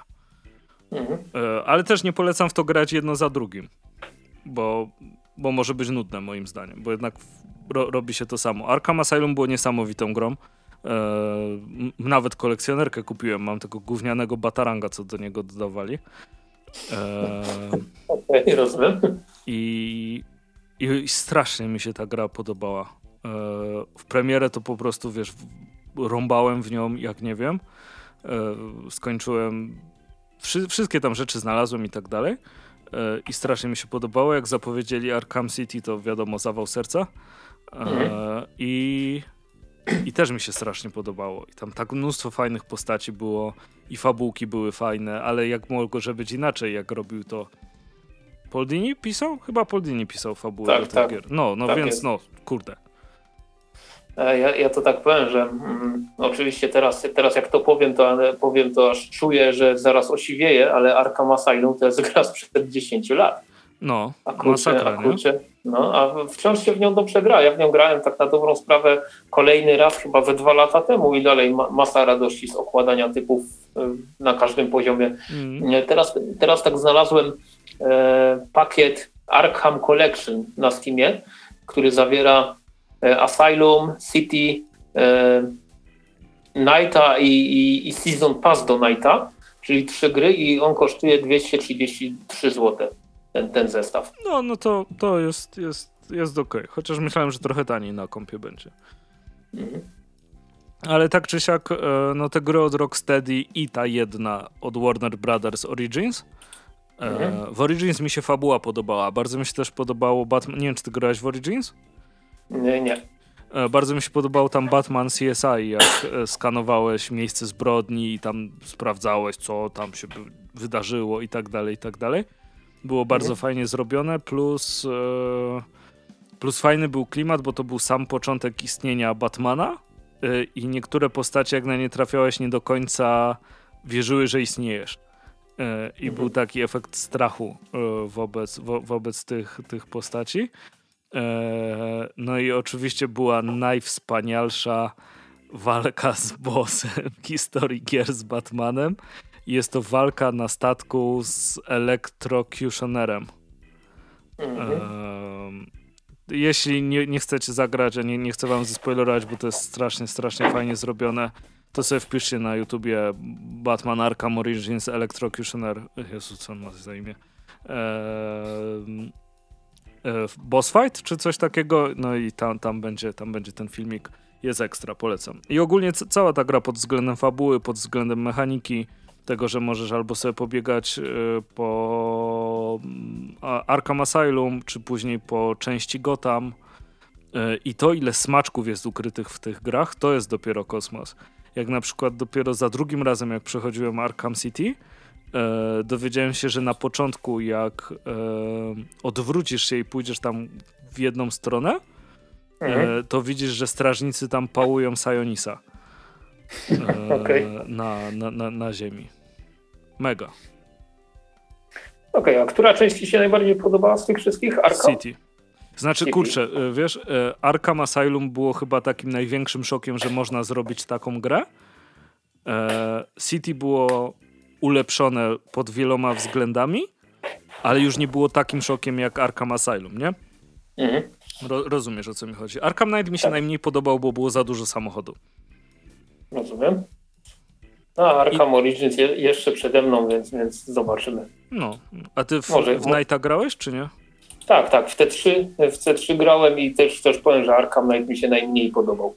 Dla mnie bez sensu było to, że zagadki Riddlera zostały zmienione w wyścigi. To mnie tak dobiło. Bo, mhm. bo lubiłem te zagadki naprawdę, które, które tam były. Tak, tak, to jest fakt. E, w ogóle Arkham Asylum, Arkham City i Night to są chyba jedyne gry, w których ja się naprawdę wkręciłem w szukanie znajdziek, bo jakoś z reguły nigdy to... Level znajdźki. Tak, nigdy to mnie nie kręciło, tak samo jak nie, nie wiem, nie, nie, nie, nie rąbię w gry, żeby wbić platynę czy coś w ten deseń. Ja, ja się cieszę, jak się w ogóle udają przejść w całości. A co, a co, dopiero, a co dopiero właśnie platyna i tego typu sprawy, no. ale tutaj, tutaj znajdźki były szukane. To ja powiem jeszcze tylko o, o trzech grach z Batmana, do których mam mhm. sentyment. To jest Batman z 89 na podstawie y, filmu, który jest strasznie trudny. Kellen, pozdrawiam, nie wiem czy tego słuchasz. E, później w 94 na SNESa e, Batman and Robin e, czy Adventures of Batman and Robin, ale utrzymane w takiej stylistyce The Animated Series, więc bardzo fajnie to wyglądało, fajnie się grało na emulatorze e, w tamtych czasach i na Playu dwójce e, Rise of Sincu, e, które było ogólnie średnią grą, ale graliśmy z kumplami, więc było fajnie. I mam z tym dobre wspomnienia. Okej, okay, okej, okay, rozumiem. E, a powiedz mi, już odbiegając od Batmana, ale mm, gra, którą bardzo często, o której bardzo często mówi się, że mm, mogłaby w ogóle nie powstać, gdyby nie Batman, E, Arkham Asylum i kolejne części, czyli ten Spider-Man z TSA. Miałeś okazję? E, nie miałem okazji, bo nie mam playa, ale jak tylko pożyczę od kogoś e, playa, żeby ograć te ekskluzywy, które tam były, to Spider-Man jest strasznie, strasznie wysoko i bardzo chciałbym w niego zagrać. Wygląda naprawdę super. Insomniak robi bardzo dobre gry. Um, taki ich eksperyment jakby z tym otwartym światem był zaraz przed Spider-Manem w Sunset Overdrive na Xboxa e, i też strasznie fajnie się w to grało i same pozytywne opinie słyszałem. Więc okay. no, nie ukrywam, Spider-Man, Spidermana na pewno, na pewno będę chciał zagrać. Ale Spider-Man ogólnie miał bardzo dużo fajnych gier. Pamiętasz tą z 2000? No nie szczególnie.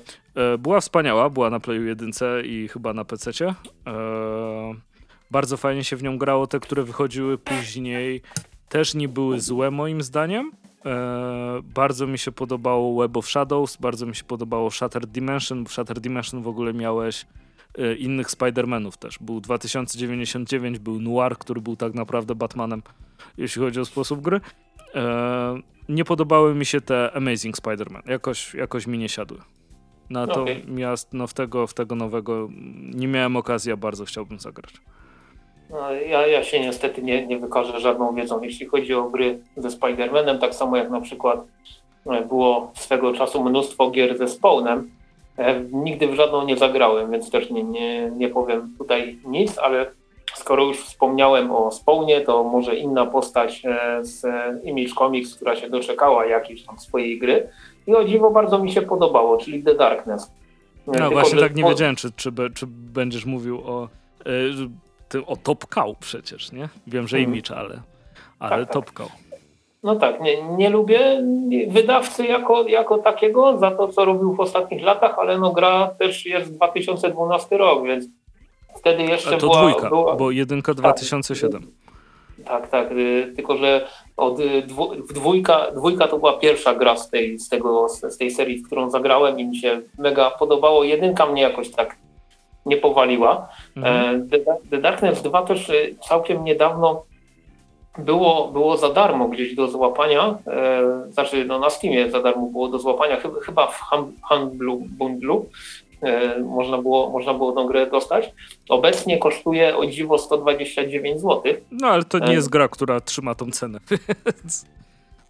No z pewnością, nie, tutaj zaraz sobie sprawdzę. Jedynki, jedynki chyba w ogóle nie ma na Steamie w chwili obecnej, przynajmniej nie znalazłem.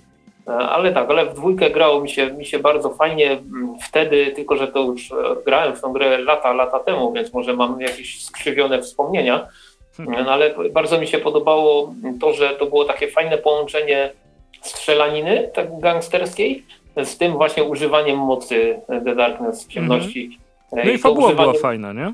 Tak, no, fabuła była przyzwoita. Powiem tak, że, że e, jak dla mnie no nie wybijała się jakoś szczególnie mocno, ale przynajmniej miała sens, czego nie można powiedzieć o połowie komiksów z tą postacią.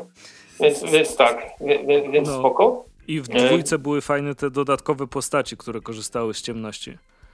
Tak, e, tak. To, tam była ta Szoszana, był ten jeden od Wudu, mhm. jakiś Irlandczyk i ktoś jeszcze tylko nie pamiętam. Mhm. No nieważne, ale to tak, też były tak, fajne tak, dodatkowe rzeczy. Tak, i pamiętam, że jeszcze w tą grę też się dało chyba w cztery osoby grać nawet, więc... No w tym trybie właśnie, nie? Z tymi, e, z tymi dziadami. Tak. I jak się patrzy na rekomendowane wymagania graficzne tej gry, to powiem tak, że he, to nawet na kalkulatorze prawdopodobnie pójdzie, pójdzie ta gierka, więc a nie, nie, tak jak mówię, nie była źle, nie była zła, bardzo, bardzo miło ją wspominam, takie, taka rozpierducha, ale, ale, ale, cał, ale całkiem przyzwoita. E, w sam raz, żeby sobie tak usiąść, porozpieprzać rzeczy i, i zadowolonym pójść spać albo coś, coś w ten deseń. No jak e, jeszcze pracowałem, to my sprzedawaliśmy Darkness po 30 zł, dwójkę. No dlatego też właśnie jak zobaczyłem dzisiaj tą cenę 129, mówię, he, może, może jednak nie, poczekać na jakąś wyprzedaż, na Steamie wyprzedaży są często i bardzo, bardzo fajne rabaty tam gdzie zebrać. Natomiast ostatnia gra, o której chciałem ja powiedzieć, a później to już będziesz mógł sobie spokojnie mówić o wszystkim, co tam ci jeszcze zostało. Tak. To jest, tak, to jest gra, która tak komiksowo jest, jest bardzo naciągana, jeśli, jeśli o to chodzi, e, bo to jest DuckTales w wersji zremasterowanej.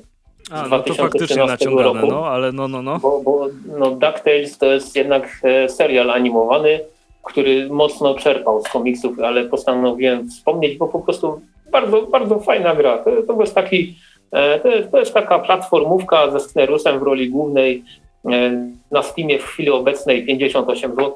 Dobrze, że w ogóle I... jest dostępna, bo tam były problemy z prawami do tego. Tak, tak, były problemy. Ta gra była przez jakiś czas właśnie niedostępna, ale e, jak dzisiaj sobie sprawdzałem, co, co, co jest na Steamie, a czego nie ma, okazuje się, że DuckTales zremasterowane jest. No i, no i ja, ja po prostu pamiętam, że, że mega dobrze się bawiłem lata, lata temu, gdy, gdy grałem w tą grę. Więc myślę, że wersja zremasterowana nie, nie zgwałciła tej gry. Przynajmniej mam taką nadzieję i w ciemno polecam, bo, bo swego czasu strasznie dużo, mm, strasznie dużo czasu e, no nie straciłem, tylko spędziłem przy tej grze i, i nie żałuję absolutnie. No to dobrze. No to, no to co? No to co tam jeszcze ty masz z tych gierek? O człowieku. to może tak sobie powymieniam. Jeszcze raz? Masz jakieś mobilki? E, nie wiem. Chyba nie. Mhm. No to ja tylko tak jeszcze wspomnę, że właśnie ja wiem, że dla niektórych gry mobilne to nie są gry. Ja, ja nie mam z tym większego problemu, to tylko powiem, że zrobiłem sobie jakiś czas temu drugie podejście do sędziego Dreda, o którym wspominałem jakiś czas temu w podcaście. I wtedy mówiłem, że ta gra jest po prostu strasznie trudna, że, że można sobie wbić tym sędzie, sędzią, sędzim Dredem wysoki poziom, a i tak zbierać wpierdziel od każdego, kto, kto się tylko tam nawinie. E, jakiś czas temu dostałem informację, że e, przy którymś tam update'cie ta gra została mocno ułatwiona. No i powiem tak, że zrobiłem sobie drugie podejście, faktycznie parę rzeczy zostało tam e, ułatwionych i w tą grę się, nie, nie że ona się stała jakoś, jakoś bezczelnie prosta, bo wciąż mo można spokojnie na niektórych misjach polegnąć i to, i to bez większego kłopotu, ale zdecydowanie widać, że no to już nie jest tak, że, że nie wiem, że kobieta z bułką cię zabije, bo, bo, tą bułkę, bo tą bułką w ciebie rzuci, a tak się przecież zdarzało w tej grze przy moim pierwszym podejściu. Więc, więc w sumie nawet fajnie się zaczęło w to grać i, i, i sobie pykam od czasu do czasu. No, no to dobrze. To przechodząc I, do i, i już się zamykam. Ej. Um, co ja tutaj mam wypisane? Mam parę rzeczy, które y, nie wiem, czy trochę naciągnąłem y, jako to, że bazują na komiksach. Mianowicie jest to Alien vs Predator, ponieważ najpierw w komiksach był Alien vs Predator. Jakby to, nie to patrzeć. Jest, to, to, jest fakt, no. No, więc Alien vs Predator z 99 na PC gra legenda. Yy, I wszyscy chcieli grać Predatorem, wiadomo. E, Oczywiście. No. Chociaż fabularnie najciekawsze były misje Marines tak naprawdę, bo tam dużo się uciekało. Tak, one były najtrudniejsze z tego co pamiętam, bo też grałem w tą grę. Tak, tak, no i te, też, e, też pamiętam, że sterowanie alienem mnie przerastało wtedy, zdecydowanie, no. bo jak on się tak kręcił po tych e, szybach wentylacyjnych, nie? Tak, nieraz się szło pogubić, gdzie z góry, a gdzie z dół, nie? Tak, chociaż to było zaznaczone, że, że ta, tam pokazywało coś na chudzie, yy, gdzie, gdzie, gdzie jest właśnie tam dół i, i tak dalej, i tak dalej. E, no, ale to, tą grę bardzo, bardzo fajnie wspominam. Nie wiem, czy bym zagrał w nią teraz. I teraz jeszcze jedna gra, która ma chyba ocenę pół na Metacriticu albo półtora, czy coś takiego. I, mhm. i jest to e, Hellboy Dogs of the Night. E, Aż sobie sprawdzę. I nawet nie wiem, czy bym ją teraz odpalił, natomiast mam z nią strasznie dobre wspomnienia. Graliśmy w nią y, z moim bratem bardzo długo. E, myśleliśmy, że jest trudna, prawdopodobnie była mega zbagowana. Ale to był Hellboy wtedy, nie? To wtedy było, wow, mhm. kurde, Hellboy. I poza tym miałem tą grę pożyczoną od mojego ziomeczka z klasy i miała rzecz, która była najbardziej pożądaną rzeczą w tamtych czasach, jak się pożyczało gry. Mianowicie chodziła bez płyty. Oh yeah. Więc e, pół klasy pewnie miało tego Hellboya zainstalowanego. E... Znaczy, no, powiem tak, na Metacriticu nie, nie umiem znaleźć tej gry, ale znalazłem na GameSpocie. No, no. To ocena użytkowników to jest półtora. Półtora, Tylko no. nie, nie wiem w jakiej, w jakiej skali jest na GameSpocie, czy to jest skala 1 do 6, czy 1 do 10, ale wciąż jest źle. Tak, no bałbym się teraz odpalić, ale mam strasznie, strasznie dobre wspomnienia z tą, z tą grą. E, jeśli chodzi o takie mm, kolejne tytuły, to y, nie wiem, czy można w to zagrać inaczej niż Piracons, bo ponieważ to są gry z arcade'a często. E, czyli musicie mieć jakiś emulator maszyny e, w stylu Mame albo coś takiego. mm, żeby to odpalić. Oczywiście jest to Cadillac and Dinosaurs, które jest e, bazowane na komiksie, który się nazywał Xenozoic Tales. Tak, bardzo mhm. fajny beat'em up. Beat'em upy ogólnie bardzo lubiłem. E, jeśli chodzi o inne gry wzorowane na komiksach, to dobre wspomnienia mam z pozycją z roku 2003 i jest to 13 na podstawie jakże znanego frankofońskiego komiksu. Wyszła druga mhm. część, która jest tylko na mobilki. o Boże. E, no, trzynastka miała tam swoje potknięcia mechaniczne znaczące, ale mimo wszystko była w cel shadingu, wyglądała jak komiks. Ja się przy tym bardzo, bardzo dobrze bawiłem. E, grałem w tego Kapitana Amerykę, który wyszedł razem z filmem i był ok, nic więcej, tak samo jak ta gra z Green Lanterna była ok, nic więcej. Ale jeśli chodzi o gry na podstawie komiksów, które towarzyszyły filmom na podstawie komiksów, to chyba najlepszą jaka wyszła, e, chyba, bo teraz to powiedziałem, ale nie przemyślałem, e, jest Wolverine Origin. E, no właśnie tak myślałem, że to powiesz. Tak, gdzie film jest strasznym głównym. E, natomiast jeśli chodzi o, o grę, gra była super. Miała ekstremalnie fajny model tych zniszczeń ciała Logana. Miała bardzo fajne kombosy, które się tam wyprowadzało. Była bardzo widowiskowa przy tych walkach z bossami czy jakichś egzekucjach. No, to jest brutalna oczywiście. Ale też dość szybko staniała i można było ją wyhaczyć na konsoli za 5 dyszek. E, więc same plusy, tak naprawdę. Jeszcze tylko jakby się dało grać we dwie osoby, to już byłaby idealną taką grą. Więc to mi się bardzo podobało. Jeśli chodzi o X-Menów, to jeszcze było w starych czasach Children of the Atom. Bardzo, bardzo przyjemna gra. X-Meni w ogóle mają chyba... Oni i Spider-Man mają wielką tradycję, jeśli chodzi o gry yy, wideo. Bardzo fajne bitemapy wychodziły z X-Menów. E, miło wspominam też z Playa jedynki bijatykę, która się nazywała X-Men Mutant Academy. Tam była taka specjalna plansza, która była nad basenem e, w szkole Xaviera. I mhm. ta plansza zmieniała wszystkim postacie na plażowe. E, I Xavier okay. miał, siedział na wózku i miał taką hawajską koszulę. E, oczywiście wszystkie mm, postaci kobiece były były w bikini, co nie zmienia faktu, że najlepszą postacią dostępną tam do wzięcia był Juggernaut, który miał na głowie wiadro. E, I takie wielkie slipy do pływania. Ekstremalnie dobry był.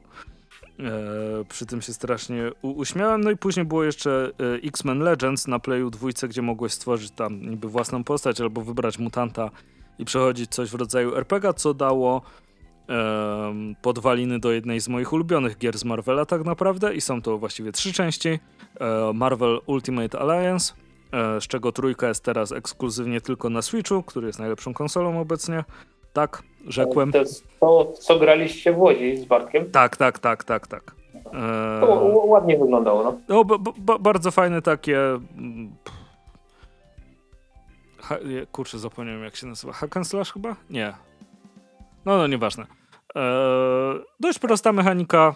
Masz mocny atak, słaby atak, specjalny atak, skok eee, i ta, tam parę innych rzeczy. Robisz sobie postaci do drużyny, razem się tłuczecie. Taka fajna eee, przy, his, historia tam jest taka no bardzo komiksowa. Jest. Jest prosta i jest ok. Eee, natomiast możecie grać więcej niż jedną osobę i to jest już ekstra. Eee, I na podobnej zasadzie było zrobione Justice League Heroes, E, gdzie można było grać zieloną latarnią i przez to było fajne. Na, natomiast ogólnie było taką eh, ok grą. W czasach jeszcze Playa dwójeczki był Hulk Ultimate Destruction, który był moją ulubioną grą z Hulkiem, ponieważ można było rozwalać wszystko. I można było auto złamać na pół i trzymać je jak kastety i tłuc innych po ryju. Okej. Okay. I właściwie, jeśli kojarzycie taką grę jak Prototype, to Prototype jest Hulkiem, tylko nie z Hulkiem, moim zdaniem. Oczywiście. Tak, pro, prototyp się z kolei w drugą stronę udał, bo była gra, a później był komiks, tylko że o, komiks był beznadziejny. No właśnie. E, jeśli ktoś pamięta jeszcze takiego starocia i tak stary komiks, e, właściwie paski komiksowe jak Spy vs. Spy. Pamiętasz? No, no, no klasyk. No. no klasyk, gra też klasyk. E, nie wiem, mo może jest na jakimś porzuconym software'ze, że mo można w to zagrać. Jeśli chodzi o żółwie ninja, najlepszymi żółwiami ninja były te na arcade'ach, czyli na maszyny w salonach gier, zanim salony gier zepsuły ci życie i wiesz, idziesz na spacer jako dzieciak, jest napisane salon gier i sobie myślisz, co? I wbijasz tam, a tam jakieś gówno, a nie prawdziwe gry. Ach, do tej pory boli serce. E, I ostatnia gra, która wyszła z żółwiami, czyli Mutants in the Manhattan e, od Platinum, od Platinum czy od 505? Kurczę, nie pamiętam. E, możesz tam sprawdzić, kto wydał Żółwie Ninja Mutants in Manhattan? Już sprawdzam. No, no o czym mów. No, to, tak, tak czy siak była, była, naj, była bardzo krótka. To jest największa wada Platinum tej gry. Games? Platinum Games, no czyli dobrze pamiętam. Dziękuję. E, była bardzo krótka, to był największy problem jej, natomiast bardzo fajnie zrobiona, ekstremalnie fajną miała grafikę, całkiem fajną przygodę miała, ja się bardzo dobrze bawiłem, a wcześniej od tych samych twórców były Transformery, gdzie można było też grać Grimlockiem, więc automatycznie to była wspaniała, wspaniała gra. Eee, Teraz coś, o czym może nie każdy wie, że jest wzorowane na komiksie, chociaż myślę, że osoby, które nas słuchają, to mogą to wiedzieć. I myślę, że grałeś w tą grę. No, zaskoczmy. mnie. W dawnych czasach. Albo słyszałeś, no na, na pewno słyszałeś. O Turoku. No, oczywiście. No, Turok jest postacią, która powstała w ogóle w latach 50., jak się dowiedziałem sobie, się dowiadując o różnych rzeczach. Wydawali ją na początku tam Dell Comics, później Golden Key, e, czyli te mhm. takie wydawnictwa, które się zajmowały starymi, starymi westernami, ale nawet tam Turok walczył z dinozaurami. Tak, tak. Turok był też w Dark Horse, był w Dynamite i, i wszędzie. Tak, no i, no i w, był w Valiancie w momencie, kiedy Valiant został kupiony przez Acclaim, które wydało Turoka jako grę. E, grę wspominam Aha. głównie przez to, że była ekstremalnie trudna i nie potrafiłem jej przejść bez kodów. A, kody. To też były, to, to, to bardzo stare czasy, no. Tak, no. Albo jak ktoś mówi, o podaj mi kod na tam... E, na wszystkie bronie w GTA i podawałeś mu na duże głowy.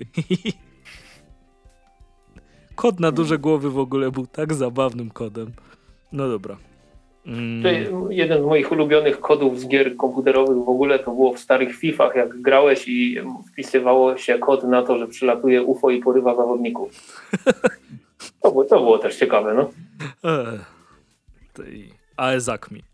Eee, Fajnym moim zdaniem e, tytułem była seria Asterix XXL. Nie grałem co prawda w tego najnowszego w trójkę, natomiast w jedynkę i w dwójkę grałem, była ok. E, największym problemem oczywiście było to, że nie można było grać w dwie osoby w e, grę, gdzie były dwie postaci. No ale co zrobić? Mam nadzieję, że doczekamy się jeszcze jakichś fajnych gier z Asterixa. Pamiętasz Pani Shera z 2004? Mm, nie, nie grałem. E, tam był taki rozbudowany system e, wymuszania zeznań na kimś. E, że albo się kogoś tam do piranii wsadzało, a, albo się no. tak przykładało mu głowę do piły, ale były minusy w punktach, jeśli przesadziłeś i przeciągnął. Znaczy, to było trochę głupie w tej mechanice, dlatego że jeśli trzymałeś kogoś za, za głowę i, i przybliżałeś ją do włączonej piły, E, i on tam ci mówił ostatecznie, co, co, co, miał powiedzieć. Jeśli mu pchnąłeś tą głowę na piłę, to ci odejmowało punkty, ale jak go puściłeś, go zastrzeliłeś, to już dodawało. No, niezbyt logiczne faktycznie. Tak, znaczy, no sens rozumiem, że za zawalenie minigierki, nie? Dostajesz ten, e, dostajesz minusy, no ale co, co zrobić? E, też na podstawie komiksów wspaniała seria przygodówek, jaką jest Sam Max. O, tak, tak. Faktycznie było coś takiego. E, był no. Hit the Road, był też e, Save the World i chyba Beyond Time. E, bardzo fajne tytuły z fajną fabułą i też bardzo zabawne, co, co było podstawą jakby całej serii e, Sam Max. I dwa ostatnie tytuły, do których mam wielki sentyment, to są Smurfy. Dwa razy. Jedno mhm. to są Smurfy, które nie mam pojęcia jak się nazywają inaczej, ponieważ na pudełku miałem napisane Smurfy. E, I to była taka okay. fajna platformówka, mega przepikselowana i tak dalej. Natomiast drugą, e, w ogóle w wersji z polskim dubbingiem, e, bardzo specyficzną grą, był Smurfo Teletransporter. I był fajny. I da się, go chyba na, no? da się go chyba na DOSBoxie odtworzyć. Jeśli gdzieś ktoś jakimś cudem namierzy tą grę, w sumie chętnie bym ją sobie, sobie odświeżył i to, że z polskim dubbingiem. E, to, to była też gra w ogóle dla dzieci i dla rodzin.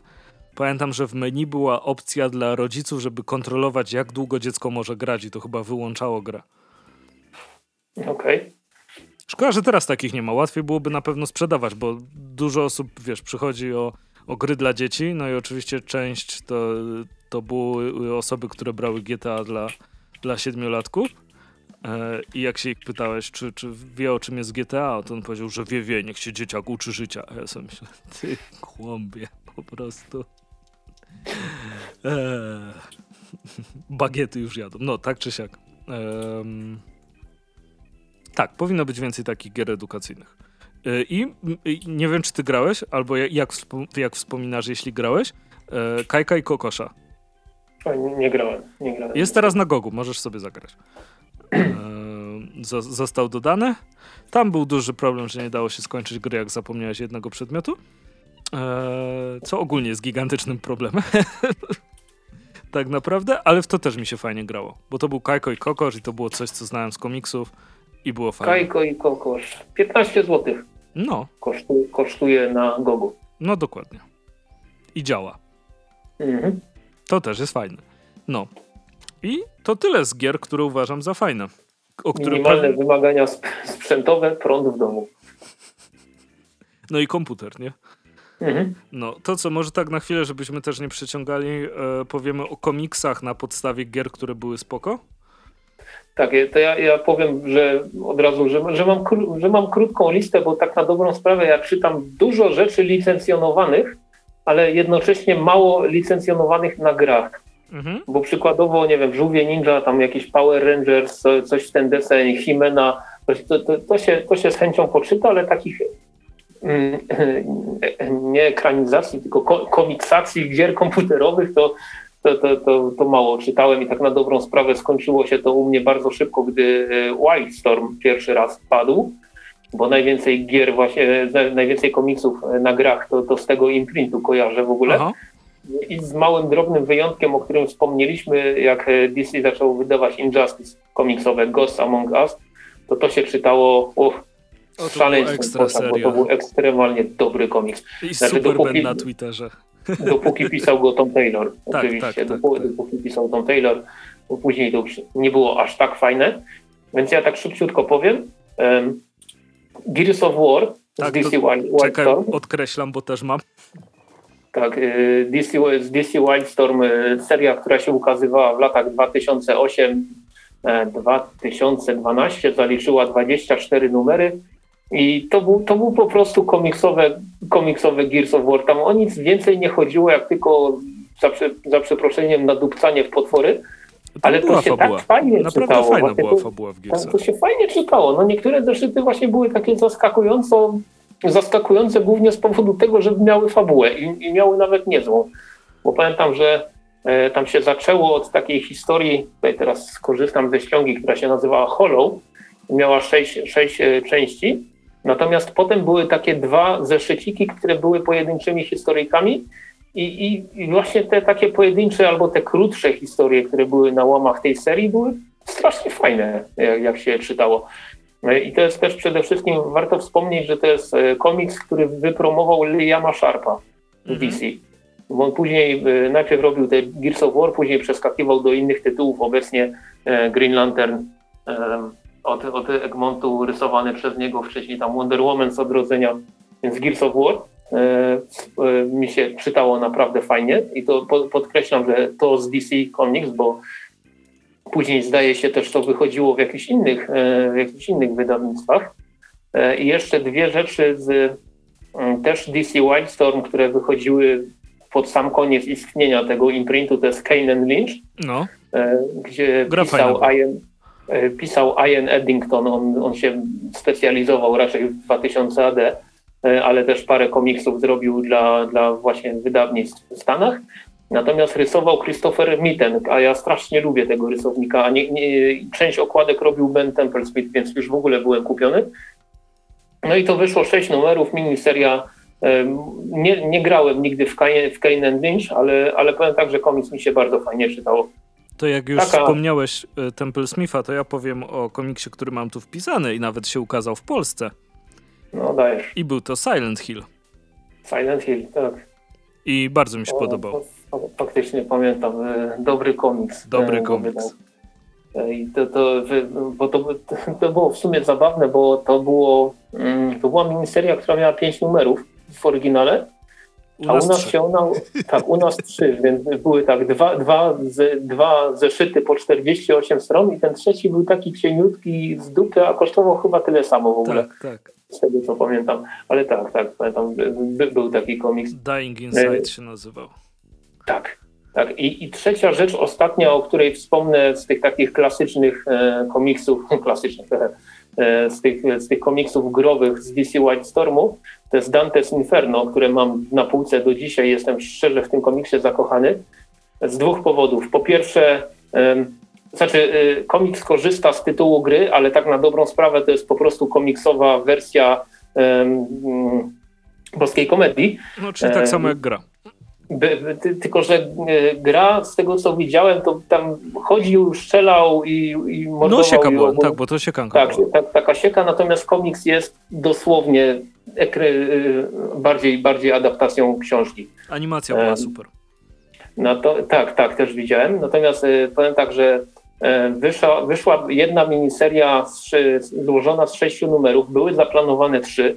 White Storm padł, sprzedaż była do, do bani, więc nikt tego nie pociągnął.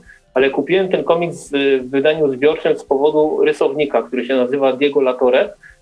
I Diego Latore to jest jego jedyna praca, jaką on w ogóle zrobił w, w Stanach Zjednoczonych. Tam jeszcze zrobił e, okładki do, do e, komiksu Fringe na podstawie, mhm. na podstawie serialu. Zrobił też okładki dla e, Valianta, tam do serii Ninja i paru innych, ale generalnie oprócz okładek to, to, to nie robi, nie robi dla, dla Amerykanów nic. A w Dante's Inferno on rysował, a w zasadzie malował, bo to jest malarz mhm. włoski. I Boże drogi, co on zrobił w tym komiksie, to jest tak niesamowite. To jest chyba jedyny komiks, jaki mam w swoim zbiorze, który kupiłem dla rysunków, bo fabularnie to jest głupie. Znaczy głupie, to jest, to jest słabe fabularnie. Jeżeli, jeżeli ktoś nie lubi książki, to, to komiks tym bardziej mu się nie spodoba. E, natomiast jak ten komiks wygląda, to jest niesamowite. Ja się, on wyszedł 2010, wydanie zbiorcze 2011 mamy rok 2020, ja się dalej jaram tym, jak ten komiks wygląda, więc, mhm. więc no, dla, dla mnie niesamowita sprawa. No i z takich właśnie growo-komiksowych rzeczy to, to ode mnie by było na tyle. Przypuszczam, że ty masz więcej. Ja mam trzy tytuły jeszcze tylko. E, za jeden, Aha. który się wahałem, czy to jest na podstawie gier, ale uznałem, że go wpiszę. E, jest to Wiedźmin z tych nowszych rzeczy. E. Zwłaszcza jak się, jak piszą to osoby z naszego kraju. E, nie, nie ukrywam, że czekam, żeby się dowiedzieć, co, co będzie w tym nowym, który Sztybor pisze, tak? Mhm, no, tak. to, to na to też bardzo czekam, bo mnie bardzo ciekawi, co, co, co tam będzie. Uważam, że jest naprawdę fajną e, rzeczą z gry. Wiem, że Wiedźmin książka, wiadomo, e, mhm. ale też wiadomo, bez gry by się komiks nie ukazał. Um, Natomiast dwie, dwie rzeczy już stricte na podstawie gier, e, wydany w Polsce również przez Dobry Komiks, to mianowicie Krzychu jest... Uła, czekaj, tam chyba był Alien vs Predator. Street Fighter, ale to, tak był, ale nieważne. A, Street Fighter faktycznie był, no. Street Fighter i mi się bardzo ten Street Fighter podobał, oryginał przez Udon Comics wydawany. Jedna rzecz, mhm. którą szczerze mówiąc myślałem, że, że wspomnisz, ponieważ e, najlepsze czasy tego komiksu były, kiedy pisała go Gail Simone i jest to Tomb Raider. A, faktycznie. E, ja ci, ja ci powiem, że Tomb Raider ten komiksowy Tomb Raider, to kurczę, on mi się tak mocno już wrył w głowę, że to była część uniwersum tego Top Cow, że jakoś tak, jakoś nie umiałem na to patrzeć inaczej, ale faktycznie by było, no. No i to Tomb Raider, Tomb Raider miał naprawdę fajne i te, które Dark Horse później wydawał po restarcie y, jakby serii gier Tomb Raider, jak Gail Simon pisała, był naprawdę ekstra. No, no fakt, fakt. Nie, nie, nie przypomniałem sobie w ogóle o tym komiksie. Totalnie się zgadzam, no. No. I tym samym będziemy kończyć dzisiejszy odcinek. Mam nadzieję, że niedługo uda się już prowadzić normalnie odcinek, to będziemy mogli telefonicznie kogoś e, jakiegoś gościa zaprosić, mam nadzieję.